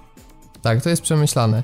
Tak, no i też y, cały ten nacisk y, Microsoftu na y, cyfrową dystrybucję, tak, m, tak na konsolach, tak, tak. To owszem z czasem PlayStation Store jakby poprawił swoją ofertę, nawet polepszył trochę względem Microsoftu, natomiast no to Xbox zaczął od wielkich hitów i to na Xboxie się zaczęły sprzedawać jako pierwsze w milionach sztuk nawet takie tytuły, na przykład jak te Trials H D, które tam kilkadziesiąt milionów zarobiły właśnie przez cyfrową dystrybucję i ponieważ to nie, nie były co prawda indyki, bo tam były drakońskie licencje i specjalne umowy o ekskluzywność, no to jednak ten wpływ w rozwój gier dostępnych cyfrowo jest spory Microsoftu, tak uważam. Natomiast no, jeśli chodzi o zasługi Sony, no to to, że Blu-ray jako technologia, no starali się to spopularyzować, stało się to jakby nie patrzeć teraz standardem i Microsoft musiał skapitulować jasne, i, jasne. i też przyjąć. Więc jednak to, że jest jeszcze alternatywa dla dystrybucji cyfrowej, to jest ważne. No na pewno P S PlayStation Plus, tak jak już powiedzieliśmy, usługa. Teraz Microsoft stara się jakoś odpowiedzieć na to, ale... ale im cienko idzie, bo te gry są no, stare i już trącą myszką. Mhm. No i Sony pokazało, że jak chce to potrafi i przez te sześć siedem lat no, poprawiło znacznie swoją usługę sieciową i myślę, że można być spokojniejszym. Wygląda na to, że no, z tak złego stanu jak P S trzy było na początku wyciągnęli to na, na całkiem dobrą konsolę, która w wielu aspektach się broniła, szczególnie grami ekskluzywnymi i I no cóż, no jakąkolwiek konsolę do mnie wybraliście, to myślę, że trzeba popatrzeć, że przez te wiele lat dały sporo fajnych rzeczy i tak, no i widać tą ogromną... Ja oceniam obie jak najbardziej tak, pozytywnie. Tak, ja, ja przede wszystkim, ja patrzę chociażby na wycinek tych ostatnich no czterech lat prawie, za chwilę będzie, za miesiąc, no to, to na, na przestrzeni tych czterech lat to jest dość... dość odczuwalna i mocna ewolucja maszyny samej i, i jakości gier, jakości produktów, podejścia do, do, do, do gracza. w kwestii, no, tak jak mówiliśmy, polonizacji, ekskluzywności pewnych tytułów i, i jakości samych gier, prawda? Więc to widać, że no jakby tak się nam wydaje, no sześć, siedem, osiem lat, ale to są rzeczy, które powodują, że kolejna generacja też będzie troszeczkę inaczej wyglądała i ta nauka, która została wyciągnięta już teraz, powinna w jakiś sposób zaowocować. Pewnie pojawią się kolejne problemy, kolejne błędy, o tym sobie pewnie pomówimy w, nie wiem, pod koniec gdzieś listopada albo chwilę po, przemie- po premierze nowej, kon- nowej konsoli. Natomiast myślę, że to jest nieuniknione i, i to trzeba po prostu wziąć już za pewnik. No. O problemach na starcie już wiemy, pewna, prawda, o jakichś tam rzeczach, o, o pewnych zgrzytach, które już y, mogą niepokoić. Natomiast myślę, że powinno tak to wyglądać, no zabieramy bagaż doświadczeń tych na plus, odwalamy to, co było złe, staramy się naprawić te rzeczy, które w jakiś sposób nam nie działały i, i były, były błędnymi, błędnymi założeniami, natomiast na pewno będziemy musieli się zmierzyć z nowymi i borykać się z jakimiś problemami, które dotkną nas na początku, o których nie wiem, nie udało nam się, o których nie dało się przewidzieć albo za, za, w jakiś sposób wyeliminować w trakcie tworzenia produktu, prawda? Tak mi się wydaje przynajmniej. No dobra, to myślę, że na tym możemy sobie nasz temat zakończyć. Jeszcze parę tutaj opinii, chociażby Patryk Bijak napisał, że kupił Xboxa w dwa tysiące dziewiątym roku. Nie znał się wtedy na tej tematyce, a Xbox był tańszy i kilku kolegów go miało. To też jest ważny ten aspekt, jak, jak widać, znajomych, oprócz tak. tych achievementów, ale ci znajomi, tak, tak, tak bo tak, wcześniej tak. to nie było czegoś takiego, więc, więc oprócz biblioteki gier się można być taką bibliotekę znajomych. No, a dla równowagi jeszcze tutaj komentarz chociażby Tomasza Fazy, który e, napisał, że e, zdecydował się na P S trzy w bundlu z G T A cztery. E, no chociaż to G T A akurat słabo działało na P S trzy, ale no zdecydował no, się. No tak trafił. No ale potem e, generalnie kupiły go ekskluzywy, więc myślę, że to jest też ważny temat, e, do którego na pewno e, wrócimy, bo sprzęt sprzętem, ale ostatecznie trzeba w czymś na nim grać, nie? Nie, no, no tak, tak, no, to jest jakby klucz, to jest klucz. Według mnie, no nie po to kupujesz konsolę, żeby, nie wiem, nie wiem. Super może być sprzętem, ale jeśli nie ma na to odpowiednich gier. No, a czy ekskluzywy są rzeczywiście takie ważne, no to, to, to jeszcze pewnie też o tym powiemy, no są, bo no są fajne, ja, na przykład dla mnie multiplatformy są no. najważniejsze, tak, mimo wszystko. No, no tak, no to, to jest znaczy, to, ja musiałem, to istotne, bo w sumie... to jest istotne, no. Takie jest, no tak jest moje zdanie, no. Że jednak gry, czy to będzie ekskluzyw, no ekskluzyw jest zawsze ekskluzywem, ale jakby multiplatforma i jakby działanie równo tych multiplatform wszędzie, to też powinien być dość mocny i istotny element i to powinno działać wszędzie u każdego tak samo i to powinno, powinno być to dobrej jakości rzeczy, no. Nie powinno być problemów jakieś klatki, jakieś spadki, frame rate i tak dalej, no ale myślę, że to sobie jeszcze przewalimy gdzieś tam w kolejnych odcinkach. Natomiast y, konsola jest do grania i tak powinno być. Dokładnie, nie jakieś duperele. Tak jest. To może obudzimy Tomek, Tomka wake up. I powiemy, że się żegnamy. Nie no, względnie żyje, słucham was. Tomek pierwszy słucha dzisiaj, no tak konsolowo mocno wyszło, musisz przyczepić z nami teraz parę odcinków, bo... Nie no, myślę, że za tydzień trochę mniej, będziemy już tak marudzić, trochę powiemy... Będzie więcej o grach. Będzie o grach, więc... bo ja, ja, ja pogrywałem w naszego polskiego Alien Rage'a, mam nadzieję, że w końcu mi się uda o tym powiedzieć, a Tomek męczy ferię, na którą też się zasadzam, więc myślę, że za tydzień pogadamy trochę o tych grach, nie Tomek? Męczy to... się. Mę... Wiesz, męczy to nie jest dobre słowo, ja się oderwać. No, no właśnie, no. Zależy jak na to się patrzy, nie? Zależy jak się patrzy. Zależy jak się... Będzie o czym gadać. Będzie o czym gadać na sto procent, więc możemy wam już trochę przytizować, że będzie feria i będzie, będzie trochę o Alien Rage'u. Eee, jeszcze, by, jeszcze by się przydało jakoś, e, chyba że chcesz jeszcze coś, Robert, dodać, ale chyba już możemy zamykać temat pozdrowieniami odcinkowymi, co? Tak, ja myślę, że tak. Już akurat tam zleciał taki luźniejszy odcinek z jednym tematem. Mam nadzieję, że, że was nie zanudziliśmy, ale uznaliśmy, że taka forma... To, to kawał historii się po, powiedzieliśmy. Powrotu, tak. No kawał historii. O czymś jeszcze zapomnieliśmy, bo jednak tych informacji, wiadomo, przez te wszystkie lata się przewalało sporo. To napiszcie. E, czekamy też na jakieś opinie, co, co dla was na przykład z tych wydarzeń, o których e, żeśmy tak wymieniali, co, co było istotne, co wam się podobało na plus, a co, co wam niestety uprzykrzyło trochę życie z tymi konsolami, no jak zwykle czekamy na wasze opinie. Jasne, to teraz... A Dawid już pozdrawia. Ja już pozdrowienia, pierwsze trzy pozdrowienia, tak jak zawsze. Piotr Śmiałek chce, żebyśmy pozdrawiali gimbusów wszystkich. No dobrze, ja nie znam, ale Moja córka będzie za rok gimbusem, więc... No, to jest miał gimbasę w domu. Miał gimbasę w domu, więc będę mógł pozdrawiać. Natomiast na chwilę obecną nie znam żadnego gimbusa, ale pozdrówmy wszystkich gimbusów. Niech tak będzie. Michał Saczuk. Michał, on coś ma z tymi kobietami. On zawsze chce, żeby pozdrawiać wszystkie kobiety grające, ale dzisiaj w szczególności to na konsolach, więc... No dobra, niech będzie, Michał. No ja nie mówię, że nie. Ja lubię, jak kobiety grają. Fajnie, jak kobiety grają. To jest fajna rzecz. I Piotr Berendt chce, żeby go pozdrowić. No, okay. No pozdrawiam Piotra Berendta, naszego kolegę. Tak bez fajerwerków tak, trochę. Z, z bloga Spec I T. Zresztą on był kiedyś w naszym no. gościnnie odcinku. Mam nadzieję, że to się jeszcze kiedyś wydarzy. Dobra, chłopaki, to tyle na dzisiaj. Jak słyszeliście wszyscy, co dotrwali do końca, to w dzisiejszym naszym wirtualnym studio był, był Robert Fiałkowski. Dziękuję. Dzięki bardzo. I Tomasz Dietrich. Żegnamy się. Dzięki wielkie. Ja nazywam się Dawid Maron. Było mi bardzo przyjemnie, że mogłem prowadzić ten odcinek. Żeby tradycji stało się zadość, zapraszam was na pad t v kropka p l. Zapraszam was również na naszego Facebooka, na naszą grupę i Twittera. No i oczywiście do kombinatu RetroRocket Network, gdzie są same najlepsze polskie podcasty, taki podcast również tam się znajduje, więc, więc tyle na dzisiaj. Do usłyszenia za tydzień. Trzymajcie się, cześć!